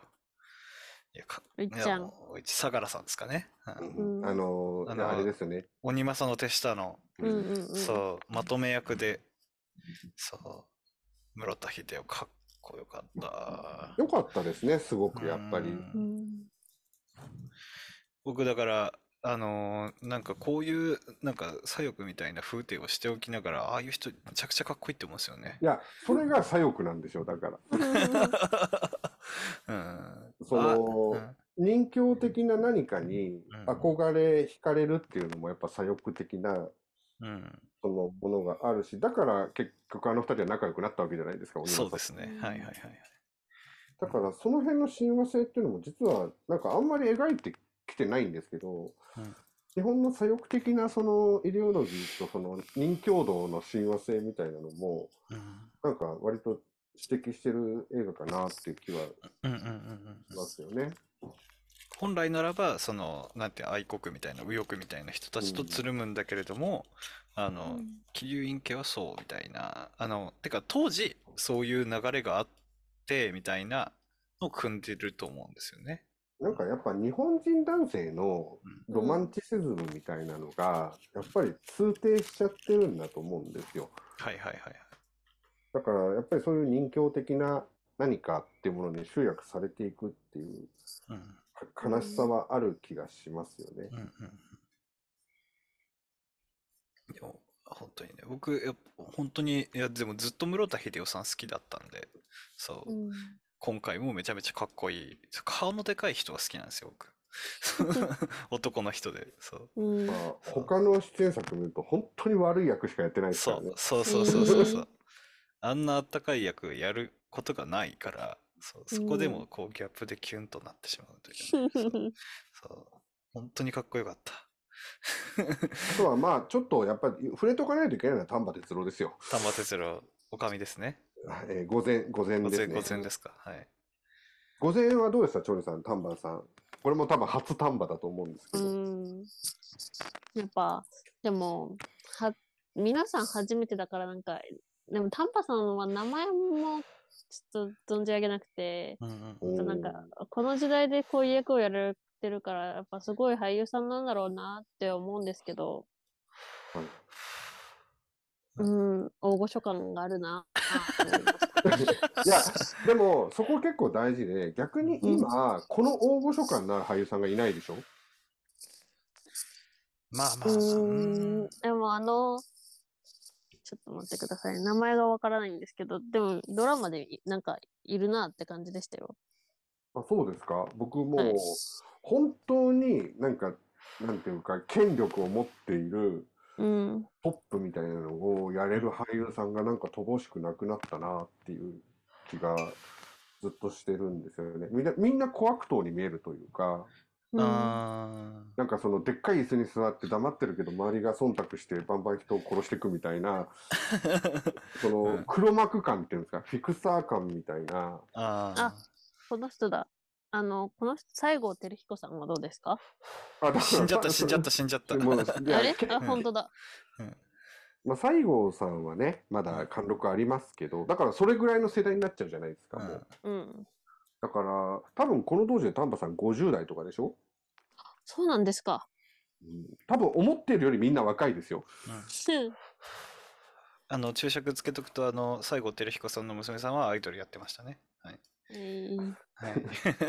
それ、ヘンミエミリの話をしているんですかヘンミエミリではなく、あの、天川宇宙ちゃんって、今川宇宙ちゃんっていう子がね、そう、やってました。うんはいすごい、何の役にも立たない情報でやったから。そう、眉毛がそっくりなんですよ。そううんいや、西郷輝彦はかっこいいですかっこいいですよよね。うんそうあと、あれですよ。あの、牧野の血統の、なんだっけ、名前忘れちゃった。牧野のむむ孫ですか？息子ですかね。あの、忘れちゃった名前。悪党誰的な。あの、悪党ができる人。あの人も亡くなりましたっけ？その誰のことを言ってるかがわからないので。えーっとね、えー、牧野正弘の息子？で津川雅彦のことを言って津川るんですか雅彦です。そなくなっちゃった。う。うん。えもう悪そうなんだよ党できた。そううん。そうなんだけど、やっぱうん丹波哲郎ほどドンみたいな感じがないんですよね。なるほど、なるほうんど。フィクサーみたいな。フィクサーみたいな。もうあの、なんていうんですか、だから会長ぐらいの域。うんなんかうん津川さんとかってやっぱまだ社長ぐらいの感じなんですよ。ななんかわかりますよ。うん。その、なんか本当にもう手の届かない悪みたいなうんうん迫力がなかなかやっぱ、だってこ今の役所工事より若いですからね、多分この当時の丹波哲郎は。えーあ、そっか。そうっすね。あとやっぱですね、こ小悪党軍団が良くてですね、うん。まあ、ちょっともうダイジェスト的にまとめちゃいますけど、うんうんまずあの、刀剣を飼ってた夏柳勲。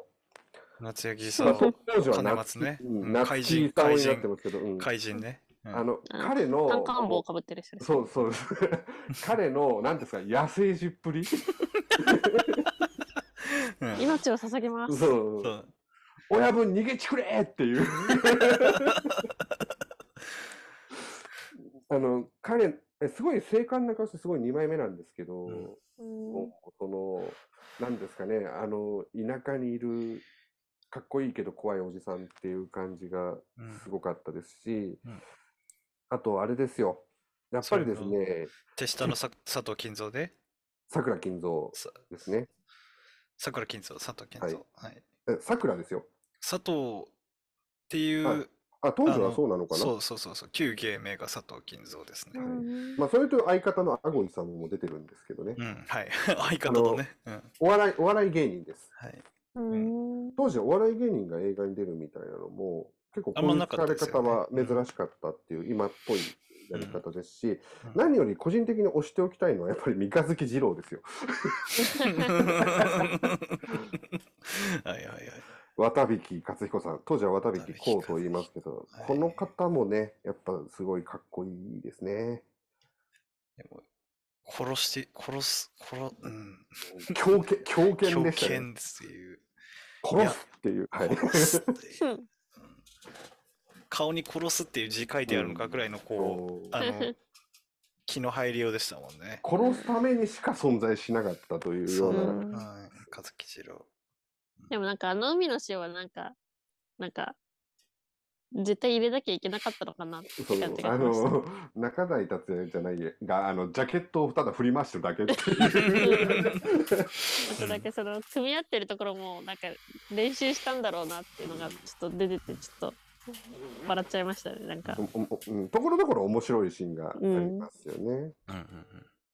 あとやっぱりですねこれはまあさらっといきますけどあのあれです花子の最初の旦那ですようん。誠直哉さんが演じている、うん彼はあの赤レンジャーですねうん。赤レンジャー。スーパー戦隊シリーズの、うん。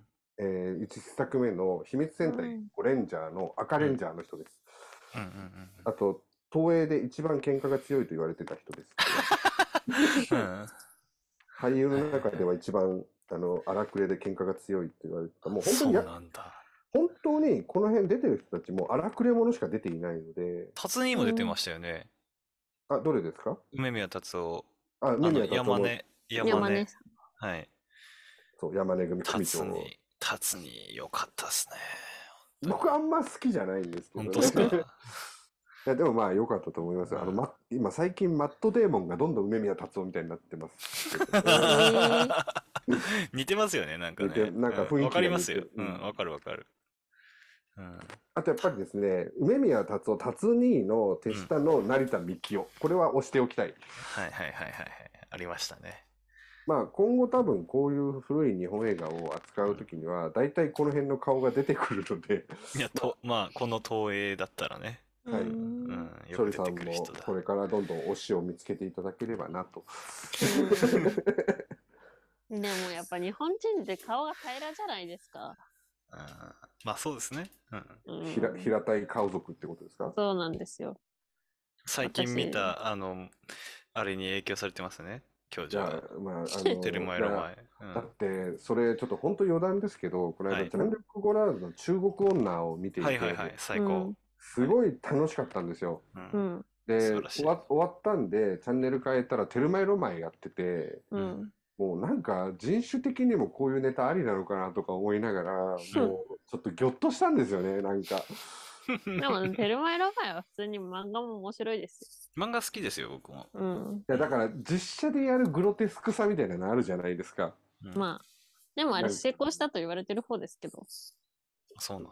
だからそのそのコミックを映画化したっていうことの成功例っていう言い方はできると思うけど、なんかやっぱこうこういうの面白いってなってるのはなんか気持ち悪いなとはちょっと思ったんですよね。うん。なんかそのなんかイイタリア人っぽいじゃん阿部寛ヒャハハみたいなのはうん。なんかこう部別が入ってるような気がするっていうのはちょっとまあ、そういう意味で言ったら、あの、岩下島、日本人離れ顔しな顔してるみたいなの方が、あの、僕らは湧きますよね。なんか、鼻が高すぎるっていう、怖いみたいまあ中台達也と岩下志麻はな。うん完全にこうなんかハリウッド映画みたハリウッドいな感じ映画、うんですからね。ちょっと、まあ、この日本映画史を見ても、稀に見るような、ちょっと、美、美人ですよね。二人ともね。まあやっぱその美しさのスケール感がちょっとやっぱ他のうん人たちとはちょっと違うぐらいなんか圧倒的なのかなっていううん。気はしますよね。うんで、ちょっと触れ損なったので、最後ら辺にちょっと入れ込んでおきたいんですけど、さっきその、疑似家族っていうところで、お母さんとのわか、なんか母子の関係になるっていう、やっぱ、ちょっと一番泣いたシーンとしてちょっと上げときたいんですけど、うんうん。やっぱり、あのーその、まあ、要は、こう、殴り込みに行くときに、花子がその、いろいろ準備してあげるシーンがあるじゃないですか。やっぱあそこで本当の親子になるっていう、父と子になるっていううんところのシーンはちょっと触れときたいです。ああ、そうだあと、もっと言うと、その前のさっき最初の本で言った濡れ場のシーンですね。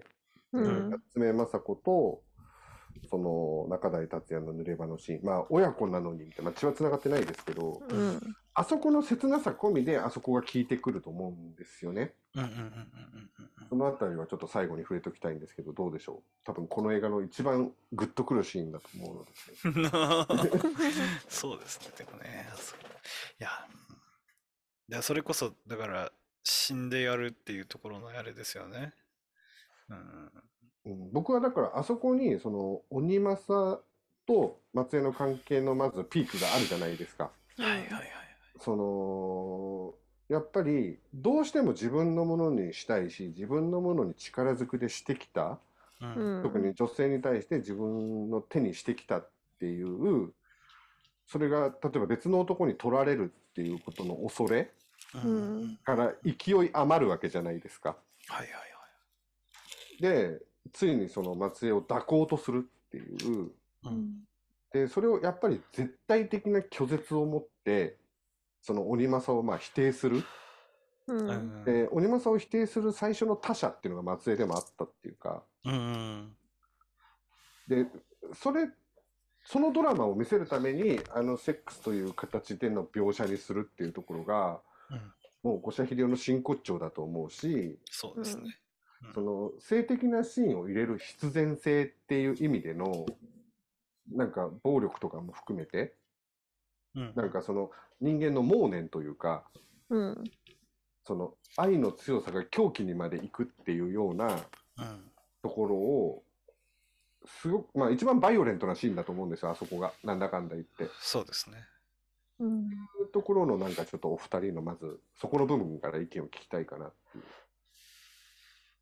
いやでも僕先にちょっとあれなんですけどまあ一番最初にそれこそもうずっと触れてるあの賢そうなっていうのからあのなんて言うんですかね。あの自分の感覚を通して鬼政を語るとうん。あのなんて言うんですかね。あのそそこういう崩壊の方法を予見してたというかあのうん。あの、もうどうなってもいいやって思うために、あの、好きになる人っているじゃないですか、なんか。うんなんか、やけ、やけじゃないけど、この人と、あの、一緒になったら絶対に傷つくみたいな人を好きになることってあるじゃないですか。なんか、うん。そういううのが男にも存在してると思っていて、そのうん賢い人と付き合うと、その、なんていうんですか、自分の存在を鼻から否定されるんじゃないかみたいな恐ろしさがあると思っていて、うん。で、そういうようなのと、あの、戦い続けるんですよ、そういう人と付き合い続けると。うん。なんか、その葛藤とか、あの、そういう顛末をあの予見しながらでもすごい好きだしっていうようなのが爆発していってて、なんか、わってなりましたね。なんか、鬼間さんなりにそこは一線としてあったわけじゃないですか。娘だからっていう。あるあるある。血は繋がってないけれども、うん。その、抑えてたものを、ついに爆発させるというか、うん。うん。じ自分の持ってる最大の力で、うんその、それはなんか恐れ多かったわけですよね。まあその、五社秀夫にとっての岩下志麻に対しての恐れ多さみたいなのと一緒で、はいはいはい。好きなんだけど手が出せないみたいな。ところを抑えつけていったものを爆発させるわけじゃないですか。なんか、そこのダイナミズムというか、やっぱ迫力は僕はすごいあるんですけど、ちょ特にこのシーンをチョリさんに対してやっぱ振りたいんですよね。どうですか？そうですね。まず、その、松江と、うんと、鬼政の、その、性行為、セックスっていうのは、その、村上さんとの考え方とも近いかもしれないんですけど、そのうん、一個通過儀礼だったと思うんですよね。うんうんうん絶対、鬼政に対しても、松江に対しても、通らないといけない道であったと思うし、うん。うんいずれは来るものだったと思うんですよね。その親子として迎えていたとしても、娘、幼女として迎えていたとしても、うんうんうん。その出来事っていうのは通らないといけないうんいい道だったと思うし、で、それが起きたのがあのシーンだったっていうので、で、ある種、鬼政はきっと松江は拒否をするだろうって心のどっかで思ってたと思うんですよね。うんうんで、私の中で鬼政っていうのは結構そんなにあの松江に対してその恋愛感情みたいなのをがそんなに多くないのかなって。普通に幼女としての愛の方が大きいのかなと思っていて。うんそれを、うんと、松江にも伝わ伝えるためにもまああ本気もあったと思うんですけどそうですね。だから、松江も拒否をすると思っているし、それでも、その、行為をしてみるっていう、ある種賭けみたいなところで、その、松江と鬼政の関係性として、私はなんかその、レオンある、映画のレオンあるじゃないですか。それの、レオンとマチルダの、あの、違う世界線みたいな感じで受け止めていて、はあ。あの、レオンが、あの、映画終盤で亡くなるけど、もしも生きていたら、ああいう関係性になっていたのかなって思うんですよね。だから、恋愛感情もあると思うし、女性性、男性性で見てる面もあると思うんですけど、うん。でも、子供と大人っていう視点もあると思うし、うん。一般的な恋愛とか親子愛とかそういう、うんとある意味単純なものではなくていろんな感情が関係性が織り交ざったものっていう関係性の中ででもはい。それをはっきりさせるためにもあの性行為とかセックスシーンは必要だったのかなって思いますね。はいなるほど。いや、僕は今聞いてて、うん、その、確かに通過儀礼っていう部分はすごく理解できるというか、共うん共感したんですよ。確かにそうだなっていうか、うん、で、それはなぜかっていうと、やっぱり、その、こう、一回男と女として向き合う必要があったんだと思うんですよね、あの二人は。はいはいはいはいはいはい。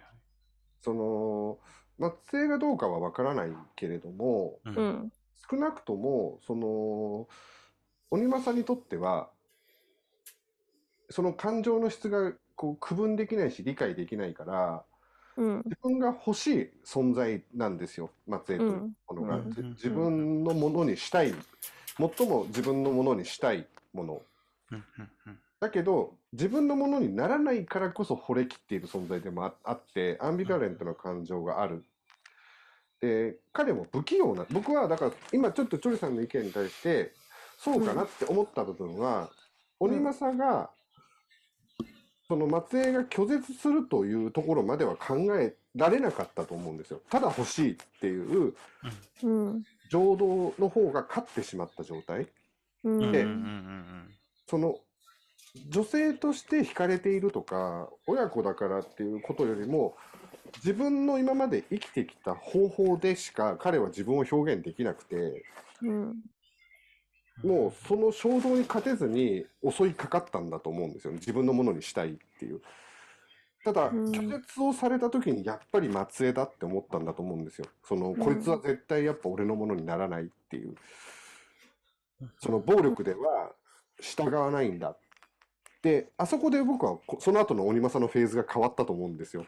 うん。さっき言ったその女同士の世界に入れないっていうことに恐れを感じることとか、うん。それはどうやったって自分のものにならないけれども自分にとって絶対的に大事なものがあるっていうことを学んだ瞬間だと思っててうん。だから必要な儀式だったというかうん。一回男と女として戦ってみたけど、女としてまず鬼政はおを拒絶したっていううん。松江の側の気持ちがあってうんうんなんかその拒絶によってこれは自分にとってのその異性としての女という存在なだけではないんだっていうことを思い知ったっていうシーンに見えるっていうかでこれはちょっとうがちすぎなんですけどあそこで謝るんですよね鬼政が謝ってましたね。はいち。ょちょっとなんか罰が悪そうにうんごごめんなみたいな感じで謝るじゃないですか。なんか謝ったシーンも初めてなんですよねうーん、なるほど。はいはいはいなんかはい。そこでやっぱり鬼政のフェーズが変わったというかうんその戦っ女性と本気で戦って自分が得意とする暴力によってうん組み敷いてきたものが通用しないってなった時にやっぱり彼のフェーズが変わったっていう。うんうんでさっきその最初に言ったラストでやっぱりか彼の彼ら2人が親子になるっていうところにつながると思っているのは、そのそれを経てより高みに登った時に初めて親子になったっていうくだりがやっぱりある気がしていてうん。なんか男女としてじゃないところを超えたっていう振りがあったからこそより感動的だった気がするんですよね。収まるところに収まったし、うんまでちゃんと生き切ったというか、そのまあそこに至るまでの振りという言い方もできるかもしれないけれども、ううんん。なんかだからやっぱり一番泣くところはやっぱりあそこの中谷達也に泣いちゃうんですよ僕は。ああ、なるほど。やっと親子になれたんだっていう、うんなんか鬼政が鬼政としてのゴールにたどり着いたというかうん。もはや力で支配するとかじゃなくてうん本当に親子になれたことを喜んでいていいい娘を持ったっていう気持ちになれたことによって人間が豊かになったというかうんうんその暴力というものから解放された瞬間があのシーンにある気がするんですよね。うん。なんかそこにすごく僕は味わいを感じるんですけどあの改めてラストあたりのあの二人のシーンはどうですか？お二人にとって。いやーなんか、そう、不器用だからこそってことですもんね。なんか。え、でも、うん。だから自分はそうしないかなっていう気持ちが、うんなんかあって、いや、うんとは思ってたから、なんかそう解釈すると、すごくこう、いいシーンなのかなっていうふうに思いますよね。うん大丈夫ですか？と、村上さん。え、え、いや、まあなんかあ、いいんですか？あ、どうぞどうぞ、はい。その距離的にはそうですね。その親子、その鬼政と松江の親子っていう関係性は、最後のシーンだけじゃなくてももう、あの、松江が、その、女の教師先生として、うんうん。うんあの、職を持って、で、で、その時でも、その、鬼、桐生院の、あの、うん土佐の労働者同盟とかの鉄道の関係のとこでうん看板書いてたりとか、うんうんうん。末永の手紙を読んだ、末永からじゃないか。あの、帝じゃなくて、なんだっけ、お帝じゃなくて、え？帯あの、親分じゃなくて、午前のあ、午前の。はい。からの手紙を読んだりとか、そういう役職を与えられたりしてて、そういうところからも、本当親子の関係性っていうのはできてて、まあ、最後はああいう形で、まあ、親子としての、まあ、確かにゴールかなと思うんですけど、うんうんうんうーん、そうですね。でも、やっぱり私の意見としては、鬼政はあの、松江が所長が来るシーンのあの、鶴と、あの、うん叩き合ってみっていうシーンから、殴り合って解決しろってやつですね。うんうん。あの時から松江のことをちゃんと見ていたし、信頼っていう形もあったし、うんだからこそ、その殴ってみ、叩いてみっていう試しをしたんだろうなって思うし、やっぱりなんか、鬼政っていう人は、その考えで分かっていたとしても、やっぱり行動で示さないと、しっくり腑に落ちなかったり、理解ししたくないっていう気持ちがあるから、うん。そのセックスをしたっていう、あ、しようとしたっていう行為にも関わると思うんですけど、うん。頭とか理解、うん、と考えの上では理論上、理論上、まあちょっと行動が先走る傾向はあるんですけど、うん。なんとなく分かっていたとしても、やっぱり行動とか形が欲しいっていうのがあって、身をもって示さないと実感できないみたいなところはありますよね。だからこそ、うん、と性行為を強要してみた、うん。うんしてみたとか、そういう叩いてみって言ってみたっうん。ていう側面があって、はい。でもそういう、そういう試しをいろいろ重ねていくうちに、やっぱり松江と自分との鬼政との関係性はこれなんだなっていう、まあ言葉にしてしまえば親子っていううん関係性を形作れたのかなって思って見てました。うんなるほど。なるほど。特にでも前半のその殴らせるところってちょっとやっぱ親,、親分のイキリみたいなところもあったじゃないですか俺結構切れ者だぜみたいなうんうんうん駆け引きがあったと思うんですけど、うん終盤のそれにはないじゃないですかそういうイキリが。うん。なんかもうほ本当に自分の実感を言葉にしだしてるというか、うん。に人間らしくなってると思うんですよねやっぱ最後の方って。うんうんうんうんうんなんかそこでやっぱりそのフェーズが変わるというか人間の成長みたいなのが丁寧にというかそれこそうん説明なく描いてるなって思うしやっぱ中台達也化け物ですよっていうところがそう僕はねちょっと田中邦衛みたいですけどね。田中邦衛もだって日本人離れしたまあ感じではありまあますよね。そうそうなんかですよね。そういやだからやっぱいい映画でしたね。いや、素晴らしいですよ。う んななあなあな終わり方になってますよ。なんかまとめようがないですもんだって。うんうんでも、いろいろなんか伝えたいこととか、その感じることはたくさんあるんですけど、やっぱ物語として、映画として普通に面白かったっていうのが大きいですね。うんまああと本当に余談みたいですけどやっぱ撮影素晴らしいっすよねあの絵作りというか。そうですね。あの、カメラの感覚はすごく独特で、あの、それこそ、まあ、みんながわかりやすく言うと、あの、舐めたらいかんぜよっていうのは、あの、ものすごく引きで撮るんですよ。くあの、うん。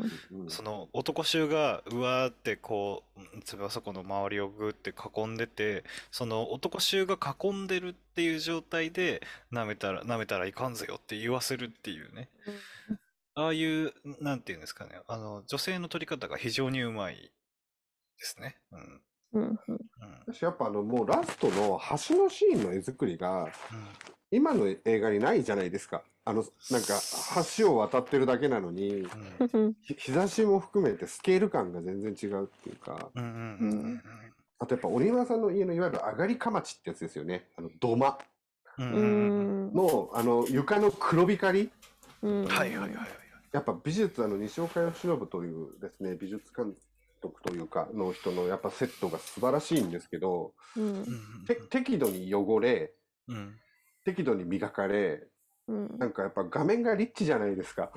そうですね。はいはいはいそのファーストショットのそのなんかひまわりの絵とかもそうなんですけど、うはいはいん。やっぱそのねフィルムの時代の良さっていうかうんうんうんうんそのいや特に最近やっぱ映画って結構その撮影監督で見るべきなんじゃないかっていうぐらいうん。うん。カメラマンの力って大きいなって思うんですよね。そうですねだからそういうところもなんかしっかり抑えていてうんうんなんか安っぽさがないじゃないですか安くないですうん全然うんこうテレビドラマっぽいみたいな感じがないっていうか、うんそこがなんかやっぱで多分それが最後ぐらいの時代なんですよね日本映画にとっては。そうですかね。うん、まあそっか、80年代だから最後か。うん。82年ですよね。う。うんんなんかえ映画らしい映画みたいなうん。感じのルックっていうのが多分これ以降もうちょっとこうテレビドラマっぽくなってくるのかなっていううんうんうん。気が、まあデジタルに移行してきますしね、ここから。あまあそれは結構まだだいぶ後なんですけど、うん、90年代から。90年代はまあ、ゼロまだフィルムとしてゼロも年代か、そうか。そうですね。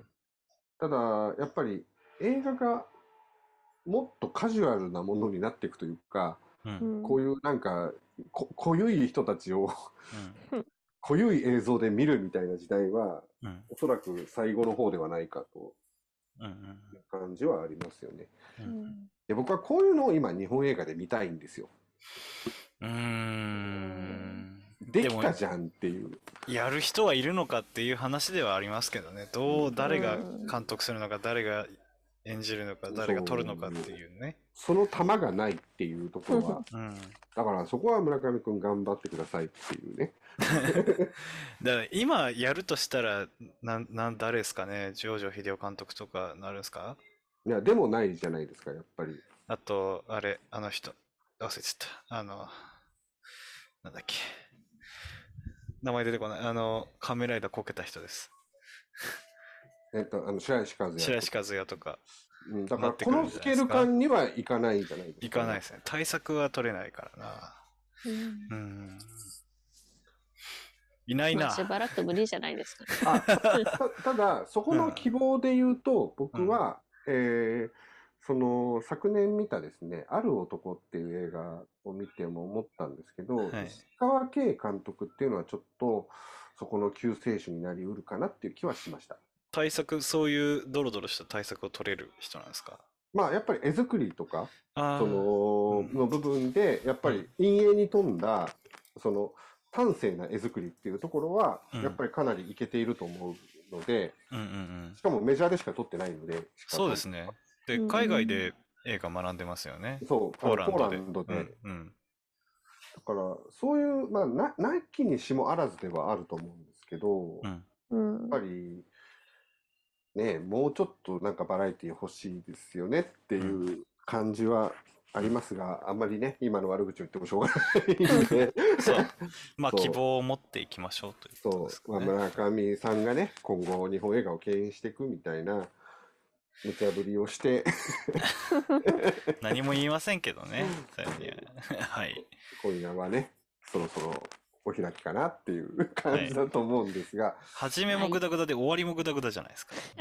まあ、この映画にか、だってあの、この映画も正直、じゃあ最後に言っとくと、後半結構グダグダじゃないですか。まあ、そうっすね。うん。前半の緊張感に比べて、結構畳みかけて終わるじゃないですか。うんうんなんか後半ちょっとよくわかんない人たちがいっぱい出てくるみたいなところもありますし、うん。うん。割となんか後半は薄かった気もしますけどね。うん。なのにこれだけ面白いって言ってるからなんか映画ってわかんないなっていうのはありますよね。はいはいはいはい。良かったとこだけ言ったらすげえいい映画だったっていうオチになっちゃうっていう。はいはい。って感じで、えー、一通りですね、皆さんの僕も含めてセレクトが一周したので、はい。またちょっと次回からゴダールに戻ろうかなと。おまあ、ゴダールに戻ってまた違うところに振りつつみたいなうん。感じだと思うんですけど、で、えっと、ゴダール特集、ジャンルク・ゴダール特集は、ひとまずまだデビュー作の勝手に仕上がれが終わったと状態で、うん。で、また前回のシリーズ通り、その作品を読み解くためのうん。予習みたいなうん。テキストを参照して本編を見るみたいな流れなんですけど、これも村上君と以前の会議で決めた、うん。えっとですね、作品が日本の、まあ、松竹ヌーベルバーグ、この言葉には語弊がある気がするんですけど、うん。まあ、松竹ヌーベルバーグの騎手と言われた大島渚うん。うん。監督の無理心中日本の夏っていう作品を取り上げます。えー今どこで見れるんだって話ですよね。いや、あの、UNEXT にありますよ。あ、ありますか？あ、そうなんだ。うんうん。これがまたちょっと厄介な作品になるんですけど、だいぶめんどくさいですよね、これ。うん難しい映画になりますけどね。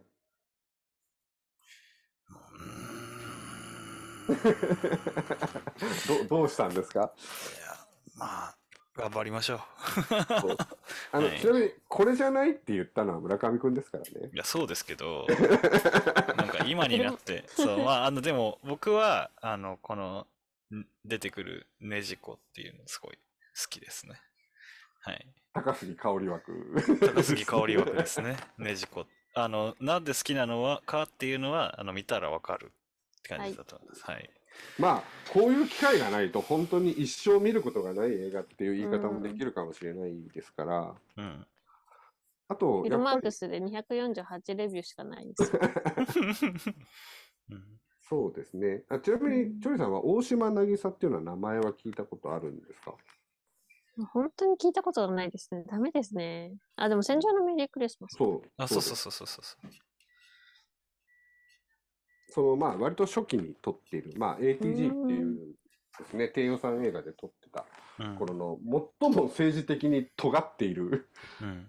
頃の映画ですからねうん、ちょっとか語りが難しいとは思いますけど、はい。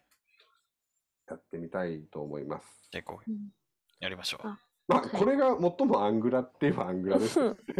そうなってくんのか。でも、やっぱり、改めて見て、ゴダールとの親和性はやっぱり高いなと思いますね。うん、そうですね。うはい。んあ無理心中日本の夏のあのポスター見て思ったんですけど、うん今回のあの、うん、似てる。うん、うんで、それキルビでその、そのポスター嫌なんですけど、嫌だ。今回の、うんあの、キリリン花子の生涯のポスター嫌なんですけど、嫌だ。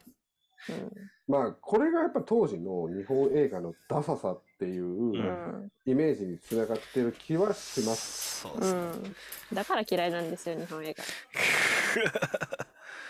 ただ、あの、肉体の門まで行くと最高ですからね。うん。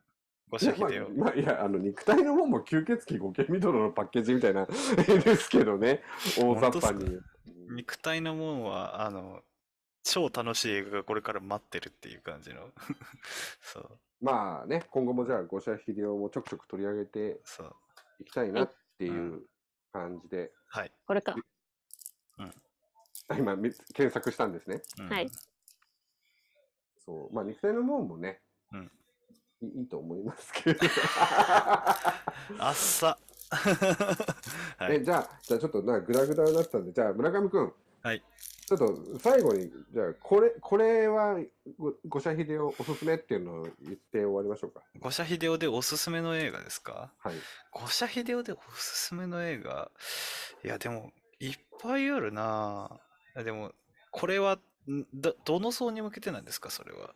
それはもう村上くんがターゲッティングして、あ、ちなみに今ちょっとはい言い忘れたことが一個あったので、もうはいあの、うんグダグダついでにぶっ込みますが、うん。あの、映画史的な話をすると、あの、三日月二郎とかと戦ってるシーンあったじゃないですか。はいはいはい。うんうんうんあそこであの、刀と刀がぶつかって、キャインキャインとか言おうとするうんところありますよね。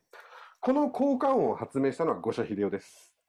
あ、そうですね。うんはいはい。刀と刀がぶつかってあの音がするっていう演出を考えたのは五社秀夫ですから、ここはやっぱアイデアマンとして、今定番になっているテクニックを最初にやった人です。うんうんあの3匹の侍っていう映画で、うん映画っていうかテレビドラマで最初にやったんですけどね。うんうんうんっていうちょっと余談でしたが。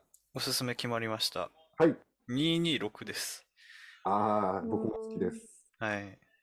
226、あの、僕の本当に憧れの人こと、萩原健一さん主演で、うんあの226事件発生の話を書いた映画ですね。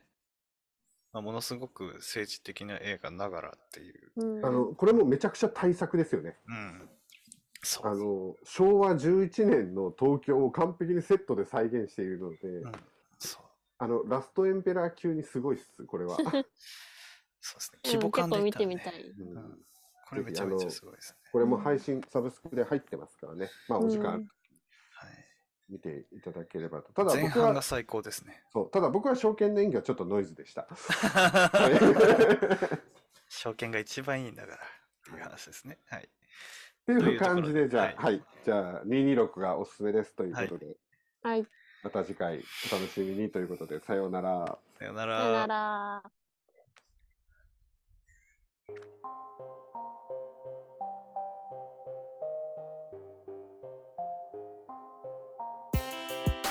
Cinema de Canard. This program is a podcast produced by CIS Creative and distributed through various music streaming services.